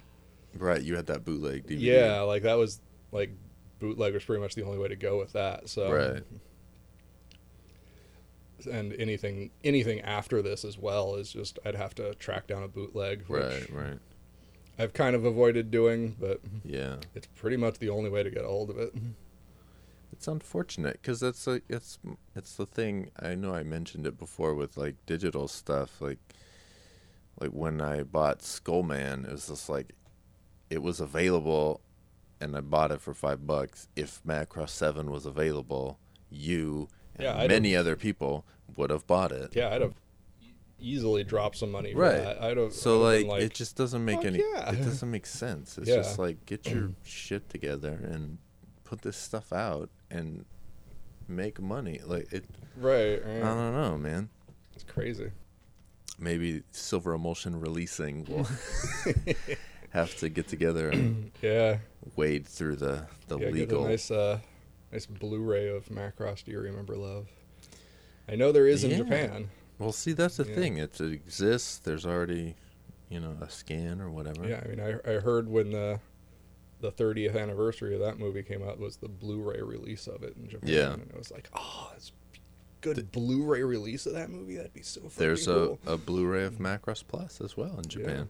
Yeah. Yeah, that yeah, that is definitely like this is definitely a series ripe for a, a re-release in a better quality. For sure. like, yeah. I mean, this isn't bad quality on this DVD, but It's not bad, but it's still mm. like it, it could be a Yeah. lot better. it could be a lot better for sure. And especially with the quality of animation that this series has, it would you'd get a lot out of having a better print, I think. Like even so I mostly watched this on VHS and even just this DVD set was an upgrade from that. Yeah. And I was like, "Oh, cool, it looks so much better." Yeah. just on this DVD and to get and this this isn't even the best kind of quality you can get on a DVD. I've seen Right. DVDs with much sharper. yeah, this is a fairly early DVD, I would imagine. Yeah, yeah, this was and I think as far as I know this is pretty much the only DVD release the series has had. Yeah, because these fuckers probably stopped whatever else was happening. Right, right. And the movie DVD is even worse. It's just a straight up VHS master with Oh, okay. burned in subtitles and everything. It's Oh, wow. just like they just took the VHS master and threw it on a DVD and it was like, oh jeez. Well, I guess it's better than nothing. Yeah, it's uh, it's what you got. It's all that's there, as far as I know. So, Yeah. Huh. but yeah, this one this one would be very nice to have on a Blu-ray. If, uh, It would. and uh, I'm familiar with it enough that I probably could just import that Japanese Blu-ray and watch it, and not really need the subtitles to Yeah. comprehend it because I know what's going on already. But yeah, but it's not the same. it's not the same. it's a shame that, like, if because some anime comes out in Hong Kong with the English subs, but most of it doesn't. So like, Yeah, I don't think that there's an easy way to, you know, I mean, you can download subs and and if you're playing on a computer, it's not a big problem. But if you want to watch it on your actual TV and stuff, unless you have a computer hooked to the TV, then yeah, you're kind of fucked. yeah. It's uh, a bit obnoxious. But Yeah, it's just I don't know. Get your shit together, people. Get the fucking lawyers good doing their paperwork, and you know, you sign this, and I'll sign this, and fucking put it out there. yeah, it'd, it'd be great. I don't know what the problem is. Yeah, no, it's probably like this company wants fifty percent, and this other company wants fifty percent, and this other Yeah, company yeah. wants fifty percent, and Right, then they're like, like- "We don't want any less than that." Well, yeah. okay, I'm sure it's off. just something like that where the money they each want from it makes it impossible to make any kind of profit off of it for dumb. anybody, and it's just yeah, it just winds up killing it. Oh well. Uh, oh, I don't think I ever actually got around to mentioning uh, the song. I went into it and I think we went off on a tangent on what the song was about and what it was doing. Yeah, the song, Um, that, the, the the teenage song or whatever. Yeah, yeah, the the Myung song. Okay. Um, in the dub, they actually redo the lyrics in English, and they have an English. Oh, Singing okay, So there's an re-recorded it. English version of that song. Oh wow. So that that is just kind of interesting, and I don't think it's better than the Japanese version or whatever, but it's just interesting that that they went to all of that trouble of uh, yeah. of redoing that song in English and playing it out in the in the series. And so that too, uh, me having watched the dub first, Yeah. I was familiar with that yeah. song, and then hearing it in Japanese was like, whoa, like it's so different. That's funny. Yeah, because I always think of of songs like like a book you could translate or whatever. It's not a big deal, but like songs, they're so rhythmic to the language that they're written right, in. right. and so like the idea of translating it and s- into the same thing i mean some there's there's like a couple of things i can think of where songs have been translated into cantonese and then i you know hear them in a movie and it's like oh that's that song and they're Mhm. singing it just fine but i don't know it just seems like a japanese and Yeah, it's and and the song that English. they they completely rewrote it. Like the lyrics don't resemble the Japanese lyrics at Oh, all. They just totally wrote a new, Oh, well, there you go. complete new set of lyrics to match the rhythm of the song. well there you go and it's it's not about the same kind of things or it's Um, it's it's kind of trying to be sort of similar. Like there are some as- elements of it that are the same. and Yeah. There's actually the part that in the Japanese version of the song is in English, and that part is unchanged. okay So there's that little part towards the end that you only hear in the end credits of episode four. But yeah um, but yeah, there, there's like certain elements of it, words or phrases that it tries to keep in there, and but Keep it's the mostly, spirit. yeah, it's it's trying to kind of keep as much of the spirit as it can, while also just kind of fitting the lyrics to- into that yeah. space. Yeah. So it's interesting. I kind of like the English version. It's it it doesn't really like obsess with keeping as much as it can. It's not like trying to be exactly the same thing. It's just Like a rabid anime fan would want them to be. yeah, yeah. And, so, and that again might be a, an interesting aspect to '90s dub versus Yeah. uh, 21st century dub of uh, right. I feel like if they did it, if they dubbed it now, they wouldn't even touch the song. yeah. They probably wouldn't. They just leave it subtitled. Yeah, I mean, I can remember anime with uh, that even when they some anime that even though they didn't change the song, the subtitles were specifically written to match the cadence of like they were trying Oh, so that you could read the subtitles and it would kind of flow with the music. in English. Yeah. And it was really freaking weird. That's weird. Yeah. and it was like and so in some ways it really like and I don't know how much they changed the actual lyrics because these were the subtitles of the lyrics. So that's the only translation I saw of it was Right. specifically tailored to match the cadence of it. oh, that's weird. So I don't know how much the that song changed Yeah. but it was just kind of weird just like the the things they did in the 90s to translate things and the way they thought was best to present the material to the fans yeah. is so much different than the way it's done now it's just it's very interesting to to see that distinction in the way it was done weird. Where now it's like an attempt to exactly replicate everything and explain why things are yeah. different and it's And that's cool, but like, man, sometimes these things, it's like there's fucking 18 lines of subs on the fucking screen. Oh, this sign is here, and this this lady's singing, and then this Yeah. other guy's you know talking, and then like this other dude's talking in the background, and we got his subs going. yeah yeah there's actually like oh, Lord have mercy. It's actually kind of funny. The old, the old VHS actually has a few more lines of dialogue subtitled than the DVD here had. Oh yeah. There were a few points in there where I was like, "Oh, they didn't subtitle that line," and it was kind of like a background line that wasn't Oh, okay.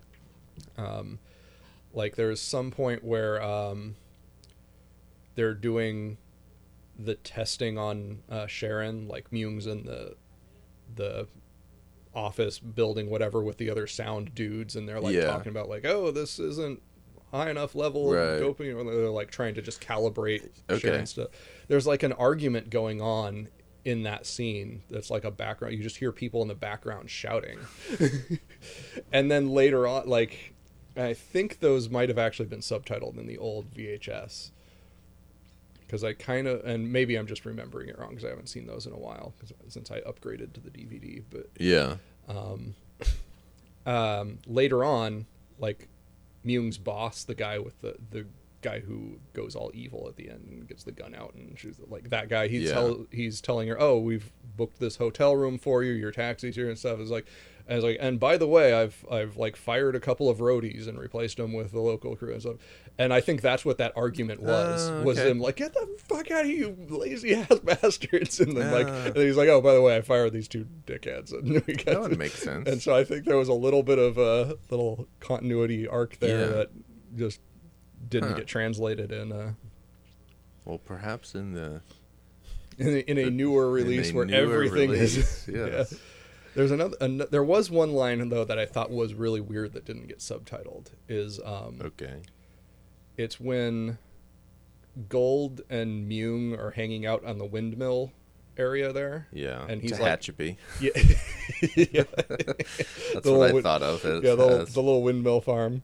Right. and he's like he's he just meets Myung and he hugs her and he's like oh, Yeah. I'll, I'll- like I'll, I'll be there for you and then Guld or, uh, Isamu drives up on his little Akira motorcycle with Yeah, Lucy. with the blonde girl. yeah and you you hear him pull up and there's like you see the headlights and Myung kind of squints at them and stuff Yes. there's the, that scene Isamu actually says a line there and they don't subtitle it okay. and what I remember the old subtitle being was Isamu saying, "It's like, oh hell, all the best spots have been taken."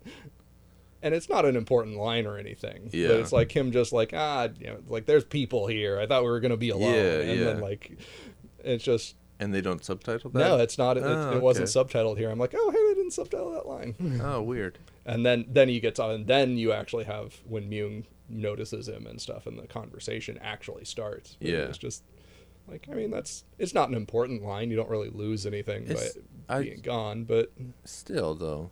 It should have been subtitled. the fucking lines. Yeah, Yeah, like that one should have been subtitled. Yeah, Yeah. I, and especially because the VHS was subtitled. Right. Like, so it's like, how did that like not get subtitled here? That was really weird. yeah, that is odd. That is odd. That's what I was gonna. I when I said Tehachapi, it reminded me that uh, in this world, Eden, it's basically Earth with dinosaurs. yeah, it's got some fun little alien creatures running around. um, but uh, the they're doing their test pilot things, and they're doing it at New Edwards. Yeah, yeah, And I, knew- I mean, immediately I was like, oh, they're they're it's a riff on Edwards Air Force Base, which was in the area where we right, right. used to live. And then I read on Wikipedia that that the fucking the creators of Macross Plus, I don't know who or how what configuration of them went, Yeah, but they fucking went to Edwards they Air Force went Base. to Edwards and, and, like and the checked entire, it all out and Yeah, the the entire thing is kind of based on an actual um, military testing for the U.S. Navy or Air Force. Oh, okay. Like um, the ship that Guld flies is actually based on um, a prototype jet that never got funding. Like it was Oh, there, there was an actual like testing thing Yeah. Um, like what they do in Macross Plus, where they had two jets, Yeah. and they were test flying both of them, and the government was like, okay, let's see which one we like better, Right. and whichever one we like better, we'll buy and we'll start manufacturing, and that'll be the new mainline jet for the U.S. Air Force. Yeah. And the one that failed that was not uh, picked up by the military was uh, the one that Shoji Kawamori used to base Guld's jet off of. And the, That's cool. and I think there was some other because I was actually poking around on that just to refresh myself on this part because I'd I'd heard all this before and I was just like, okay, what's going on here? And the the one that actually won the project was not used in Macross Plus. They didn't use that design for any of the jets, but there but it, there was like a picture of just like all these little silhouettes of different jets that had been proposed by different companies for this uh, testing project back in the 80s and one of them does look very much like Isamu's jet. Oh, So it's like so he just pulled a couple of cool looking ideas out of there and said, "Okay, let's make these into these future like super robot jets." that- Yeah. And so it's like he like the original uh, designs in the original Macross were based off of the Tomcat, the F-14 Oh, okay. so it's like he he had all like that was the original concept was the U.S. Air Force Yeah. big ass fighter jet that I think the same one that's in Top Gun and Yeah, I uh, believe the same that one is- that's in um, yeah. the Afterburner games. If you play if you play Afterburner, Yes, you're yes. flying one of the like he took that and just said, okay, let's turn it into a robot and make it into a transforming robot version of that, and that's right, that's, that's what the. Valkyries were always based on. So he took these new experimental ones that were Yeah. that had just been going through this testing phase and That's had cool. just been uh, adopted or failed or whatever and Yeah. like that stuff he, he looked at those and said oh these are some cool ones and just kind of so yeah and like you said Tehachapi with the windmill farm and stuff like i think like he was actually like going around in california like the Yeah, he the city was based shit, on yeah. san francisco i think or was it sacramento or something like that but Uh, yeah, it, it kind of has a San Francisco vibe to yeah it. it's yeah. kind of i think it was based on san francisco and like the windmill farm was like because he'd seen that in the central valley of california and stuff Yeah. like that so it was like yeah a lot of the stuff was stuff that he'd gone to america and seen this stuff and was like using that to visually design That's macross cool. plus around It's just it's fun. It's like oh, he was there. Yeah. Like I was there. He was there too at the same time. It's crazy. yeah probably You know, it's like uh, T two. They shot uh, a, a little part of T two in Little Rock, and it was just like I had no idea when I was you know ten that Arnold was there. Like I'm obsessed with Arnold, and like that was he was right there and you didn't know it I had no idea. He was literally just, I mean, down the street from me. The, Oh, the, man. I mean, it's just, it's crazy to think about. Like, holy shit, Yeah. Arnold, Arnold. it's just wild. Like, wow, my fucking hero. He was there. and you missed him It's nuts. I mean, it makes sense. They make movies there. It's near L.A., but like, it's my guys. yeah like, what the fuck? Right, yeah it's uh, a lot of fun weird stuff for macross plus uh, Yeah, I mean, I I know it, it probably sounds like I I didn't like it, but uh, it's like I did like it. I don't know how to say it, because like I'm not like super on board with it, but it's fun it's fun. I liked it. I didn't really have a problem watching it. You know, like it definitely seems a little long to me, Mm. and but but uh, realizing a, a little bit more of the depths, and especially like that fucking the the what the fuck? Sharon Apple? Sharon Apple. Yeah. the fucking that robot singer? Like i like i liked that in general. Like yeah it's fucking pop music. Like let's bring some pop music. That was like you know it's macross. I want to see some pop music Right, right. affect the world. Uh, so i like that. And and uh but you're i what i i feel like you're exactly right with that and so like that turning that oh it's not just evil she's like she's got the purpose yeah. i like that i want to see it again i'm i've always been curious about the series too and, Yeah, yeah. and i i kind of want to watch that and it, it is available but Yeah. Uh, apparently on Amazon Prime. it is it is it's still there i, I looked it uh, up I think that's one worth watching. yeah it's just there's so much stuff yeah, that, There's that's so much that's stuff. always the damn thing. Yeah. it's too much stuff Uh, so, what do you think of the uh, the fight scenes in this? the fight scenes they're cool i like yeah. them Yeah, they're i in general like i kind of zone out in anime fight scenes a little bit Mm. and i didn't so much here yeah. i was kind yeah. of like they didn't seem like they went on too long or uh, you know sometimes i get bored but this was it was it seemed quality Yeah, yeah. It's uh, I think this is one of one of the best for just action scenes in anime. yeah It's it seems solid I I would actually put the um the fight between Guld and Isamu like in episode 4 when Yeah, that last flying one. around just beating like just totally going at it like that I would put as one of the best fight scenes in all of anime. Just Yeah. That that's easily in the top 10. that's definitely a good one Yeah. yeah Like that's just one of the best and it's cool too because of the the build up where Right. you've got them and they're they're they're hating each other. like bickering. They're constantly at each other but they're never fully unleashed. Right. And, like, even when they're, they're- always in testing so yeah so like they've always got dummy rounds or they're not like fully loaded. And Yeah. now they're like full down like this is what you'd have in a proper military operation totally loaded Yeah. up with rockets and they're like completely away from the testing operation they're just on their own yeah and like, so now now, now it's you just like it's the gloves are off and we're Yeah. really doing it and so yeah it's it's it's good but it's also built up very the well yeah. build up is is helping So it to pay off Yeah.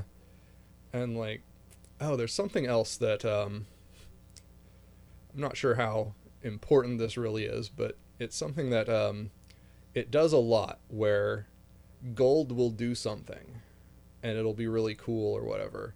And Isamu will match it under harsher circumstances. yeah So like you have that the scene where you first see Guld in his mind controlled jet and he's like, All right, Yeah, like you how that. and he dodges all these missiles and it's like yeah yeah And the guy at the computer's like, he dodged all of them. Like, holy crap!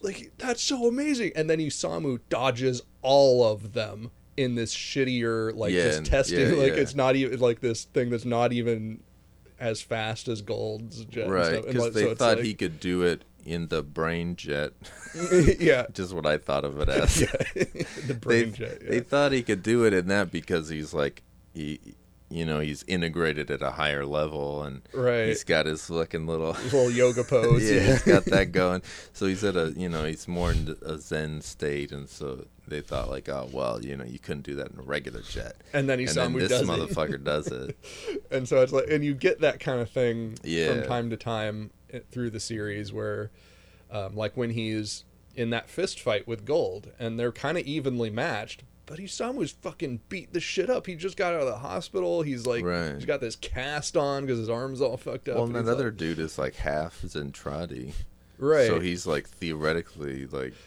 stronger than a normal human or whatever. Right. So it's like, but then Isamu's holding his own. He's not like losing that fight. Yeah. It's kind of evenly matched, and maybe Guld ha- is a little on top, but it's not like a clear, obvious one guy winning. It's like, Right, no, they're definitely evenly matched. He's just a bad motherfucker. yeah. So it's like it does that several times through the series where it's just like, now these guys like it's like Guld's awesome, sure, but Isamu's like even one up on him in, in Yeah. a way, and yeah, because he's doing it all. with like a handicap of some kind. Even- He's getting the same results with some kind of a handicap on him, Right. And that Guld doesn't have, so it's kind of Yeah, it's cool. It's one of those things that I think I watch it, I'm kind of whatever, you know, I, I like it, but I don't get it. yeah, Like all fucking. an- I got this way more than most anime. yeah, yeah. This It, it does seem to be like. yeah, in, in the basic arc, it's pretty straightforward. It's, Yeah. it's there's some subtle emotional aspects that I think right, like would have that come shit through. I didn't get. yeah, Yeah, and I think a lot of that would have come through more clearly to a Japanese audience. I think a, a good chunk of that is cultural difference. But yeah. um, a lot of it is just that it is done very subtly, and it took me years to really plumb the depths of all of that. Right. And and I think that's good.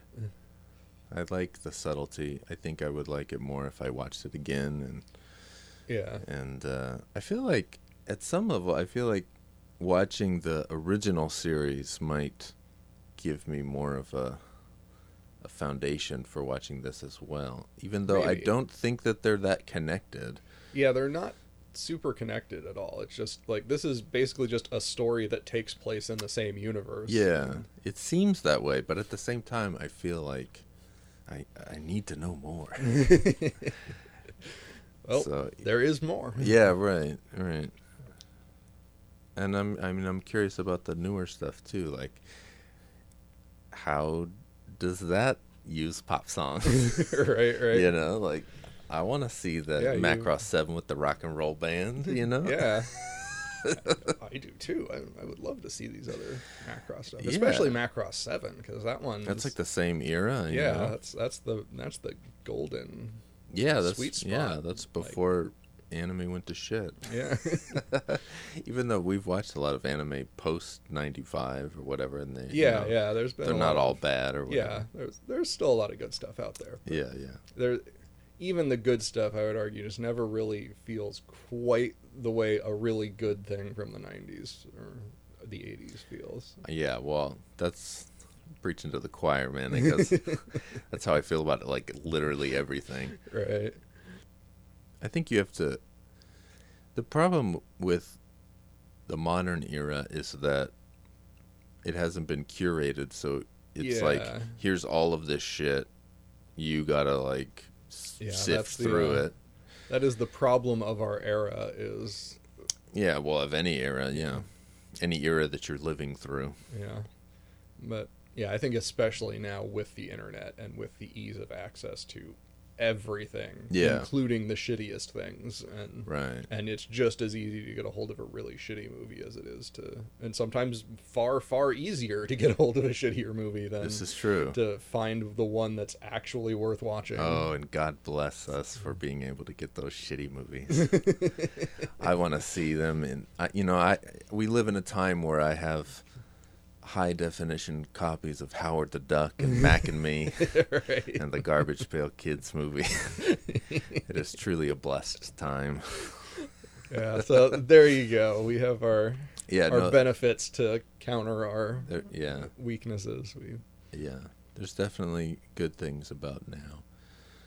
The things they make, though, I don't know. If, Yeah.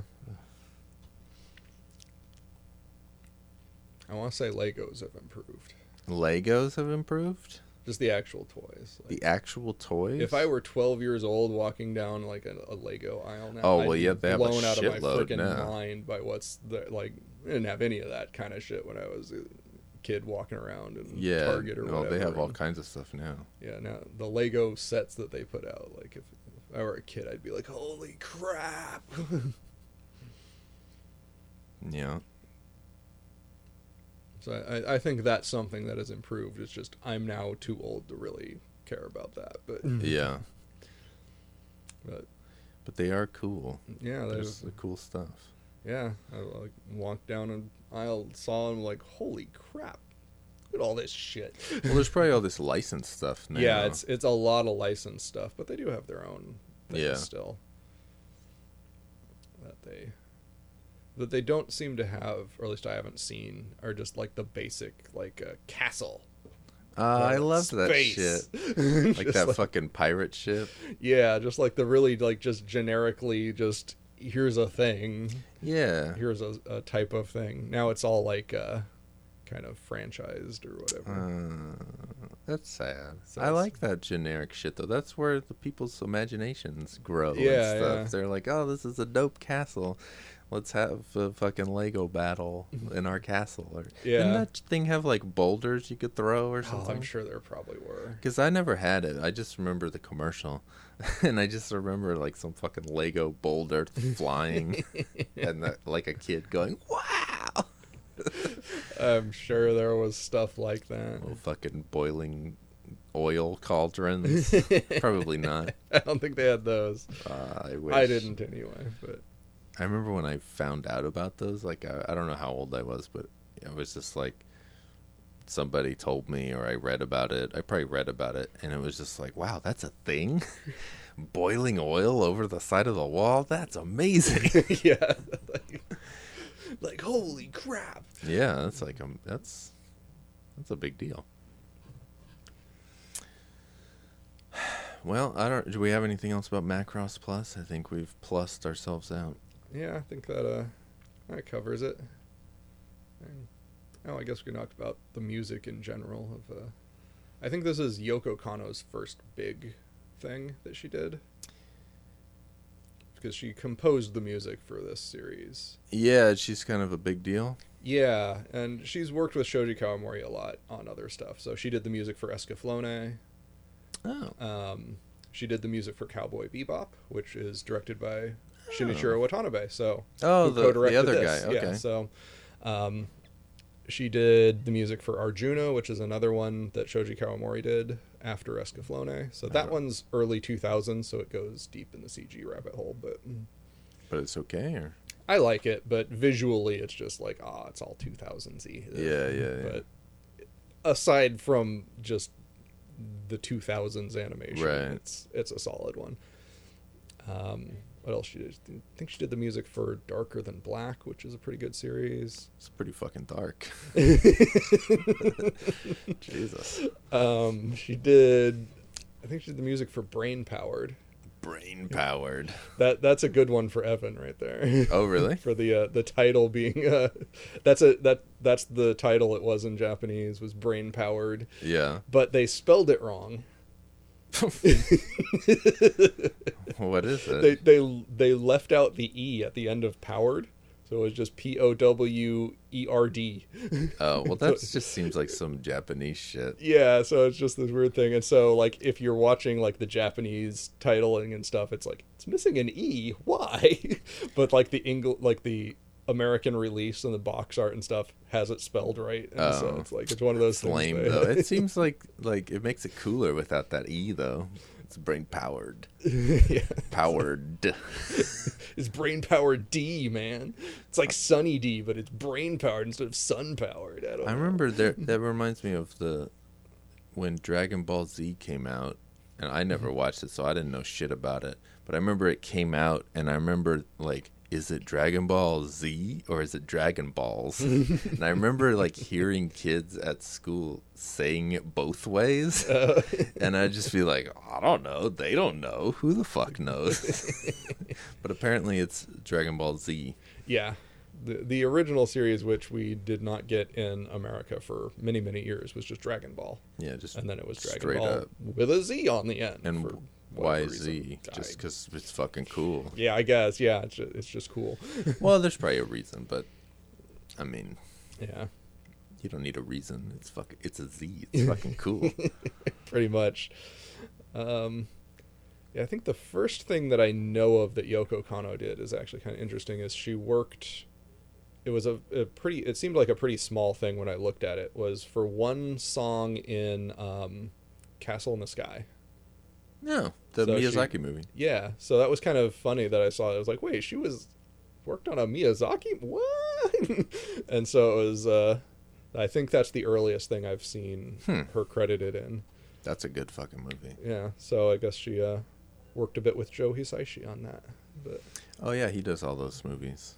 so that was an interesting connection I did not know existed that's until cool. I, I like looked that up at some point and was like, what? It makes sense that you say she did Escaflowne because that music is very, uh, like classically influenced. Yeah, yeah. And I felt that the music here was also very classically influenced. There, There is a good bit of like symphon in symphony kind of stuff. of- yeah. uh, that goes on with a, a lot of it. But um, well, it just seemed it, like yeah. it seemed like are they using pre-written pieces and like scoring their show with it like 2001 or is this new music because it kind of seems like it's new but it it Yeah, had I- the both flavors yeah, I don't know. I think it's new. I don't, I don't think it's older songs. They're definitely composed for the Yeah. the series.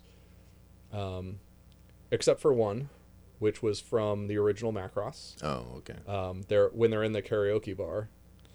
Uh, the black girl is Oh, singing, singing one of Minmay's songs. Oh, that- So you've so it's one that you actually heard in Macross. Do you remember Love? oh okay uh, i didn't i didn't recognize it because it wasn't the the Right. main right, right. save the world song yeah, it was not that one, but it was one of the uh, the ones that Minmay was, Oh, okay, was singing cool. in that movie. So little That's cool. carryover. yeah yeah Um, but yeah, it's uh, and yeah, the music is definitely heavily used in this for dramatic impact and purpose here. yeah and Escaflowne is kind of the same way, where it, like dramatic moments have very obvious musical hits that just Yeah. slam you with a, a music score for. Yeah, I like the music in Escaflowne. I didn't. I, I I wasn't really on board with. I thought that the music in this Macross was kind of against the visuals. I didn't Hmm. feel like they were working together uh, very well. That could just be me because I don't Yeah. know, but um, if it's like the beginning of her career, it makes sense, I suppose. Yeah, maybe. I mean, I've seen this so much that I have them inextricably Yeah, linked yeah, in my mind, so I don't think I have the capacity to really Right. see them as separate at this point. But well, I mean, at some level, I've seen part of this before too because I watched it on VHS back in the day. Mm. Not that it matters. Not that I remember anything, at all, anything. yeah. I remember the VHS boxes very well, Oh, the boxes. but other yeah. than that, I mean, that's about as far as my memory goes. And I do kind of remember that logo at the beginning, the oh yeah, yeah, yeah. that Macross Plus thing, and that Yeah. little that Oh, little yeah, fucking that's- thing, whatever. Yeah, the the the Sharon logo. That's Yeah. her little uh yeah, that thing that comes on and it's you know it's Little- CG. yeah, the little cross that Yeah. spins around. I remember the that. chains around it. Yeah, yeah, yeah. That's actually one uh, a sound effect that the English dub added was a little like tinkling No, noise to it that's weird. not in the Japanese version. The Japanese version is just silent. yeah. And then I think I think it was just on the second disc maybe that like they you start it up and it just shows like Macross Plus part 1 or part 2 and it has Yeah. little like sound effect on it. But that's not a part of the actual show. That was just something the DVD does. When it Yeah, shows- that little part one. Thing. yeah, and then it like starts up the show, and then it'll show the logo again because that's when the title screen actually comes up in the show, and it's just like, but before the show starts, when you throw the DVD on, but like on the VHS, that wouldn't have been there. yeah, So Yeah, that was weird. It's like the DVD transition from pressing play to going to the, the Right. movie.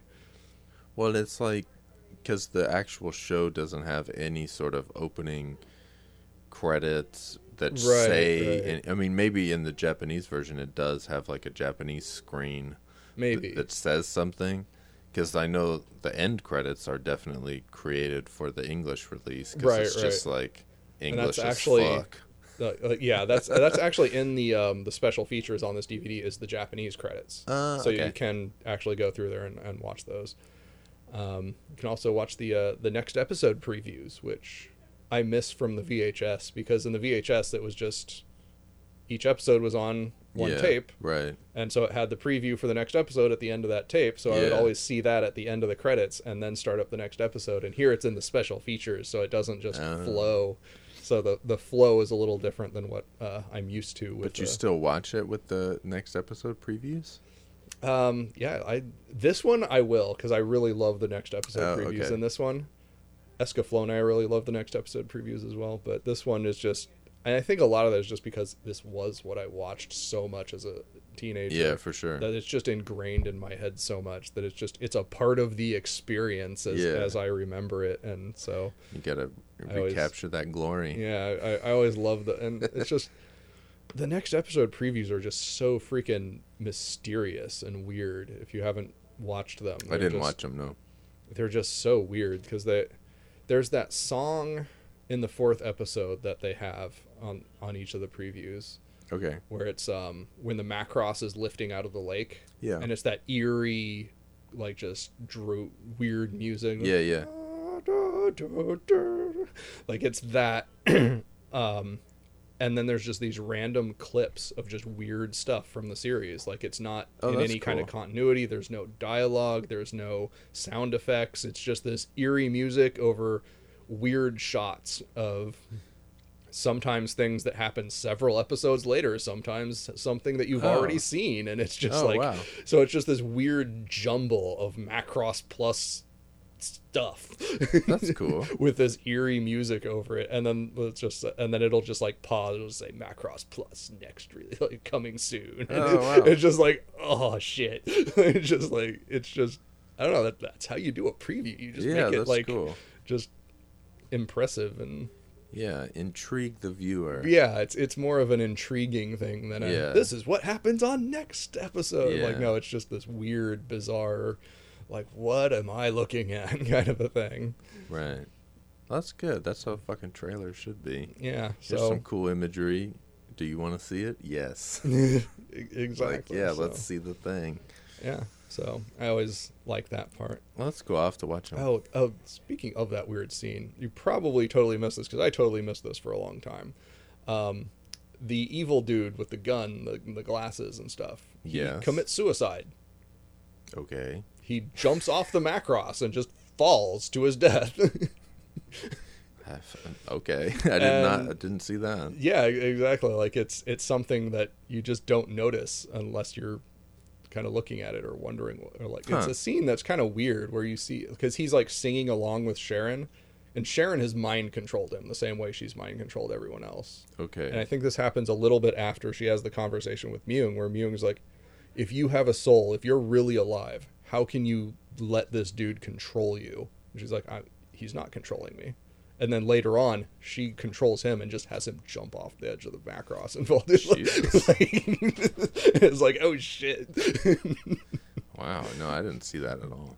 yeah because there, there's a scene where he's sitting there on the end of, end of the macross and it's all glowing and golden and her face is in front of the audience and he's Yeah. just sitting there singing along with her and then he just falls off and it just has this little bit of Oh, him just falling down the front of the macross and if you don't know that's what it's showing you you could easily just kind of see that as oh it's just a sweeping shot of the macross that like here's the macross look how big impressive it is. Yeah, and it's like no there's a dude falling to his death right there.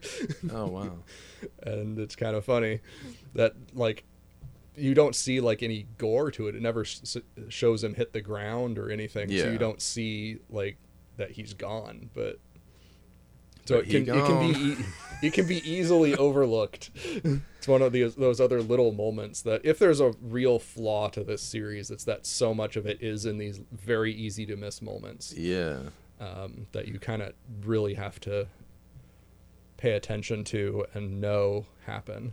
So they show a shot of him singing, sitting on the edge, and then it cuts to the very wide shot, and you just see a little like, Yeah, he's like just this little tiny little speck ah, okay. falling down the center of the screen. wow. And then it shows a, a shot of Sharon's face, and she's singing with kind of this solemn look on her face, and you kind of see him in the center of the shot just shrinking Oh wow. as he falls through the little hologram of her face. Oh wow. And then that's the last you ever see of him.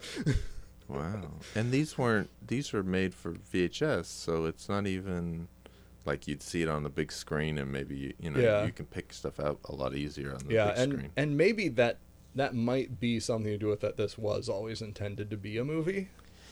And that maybe that just carried uh. over. I don't know how much of the storyboarding would have already been handled at that level or why you wouldn't adjust it. Yeah, you'd have to adjust that if you're making it for VHS. I mean, maybe this dude is just like, this is the way it's gotta be. yeah, I don't I mean, I don't know what was going through his head on that, but how how soon after did the movie version come out?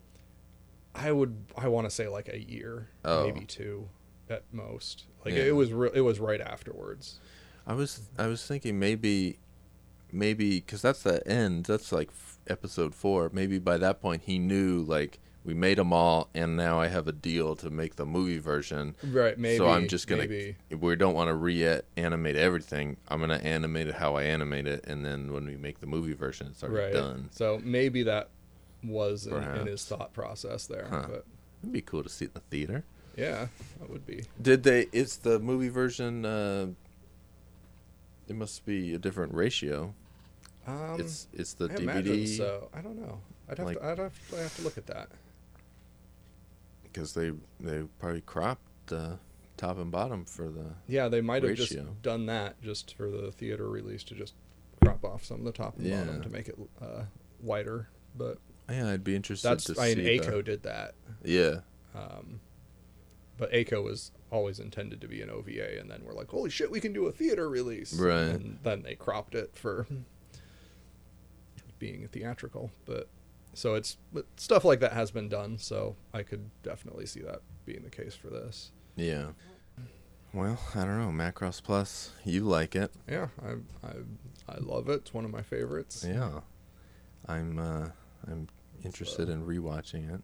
Yeah, it's uh, I guess just time and familiarity have kind of uh, blunted its edge to me, just out of you know a joke is never funny the, the second time you hear it, kind of thing. Just of I'm so familiar with it that Yeah. it's it's it's had its impact, and it's kind of like yep, it's this.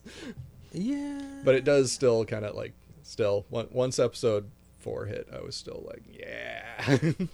Yeah, I mean, there's there's something to be said for repetition and really Yeah. knowing what you're watching and getting into it. And um, I think of it more with music, like the shit that I listened to when I was a teenager. Those fucking Bob Dylan albums and the Who albums. I mean, I listened to those like fucking hundreds of times. I mean, it was like I only had so many CDs, and I was Right, listening to right. music constantly, and so I know those incredibly well, and they're just like in my brain forever. right. and I might actually like an album that I've heard in the last few years more, but I've only heard it like three times, mm-hmm. and so it's just not Right. in my brain. But I've been trying to listen to things. I realized, well, I'm living in this era where I can have all of my music on an iPod, but I can still pretend that I only have one CD in my car, and that's it. And so I've been doing that for a while now Hmm. to get myself to know some of these newer things. Yeah. And like watching Nightbreed three times in a row like that was like, man, this is fucking dope. I think I could watch Nightbreed like for the rest of the month. like I was ready to watch it a fourth time. Uh, yeah. It's you know, there's something to be said for that repetition and really getting deep on something. So uh see you next week for Macross Plus. The movie edition. All right, well, yeah, I guess is that it? We got everything. Yeah, I, I think so. All right. Well, um, signing off. Adios. See ya.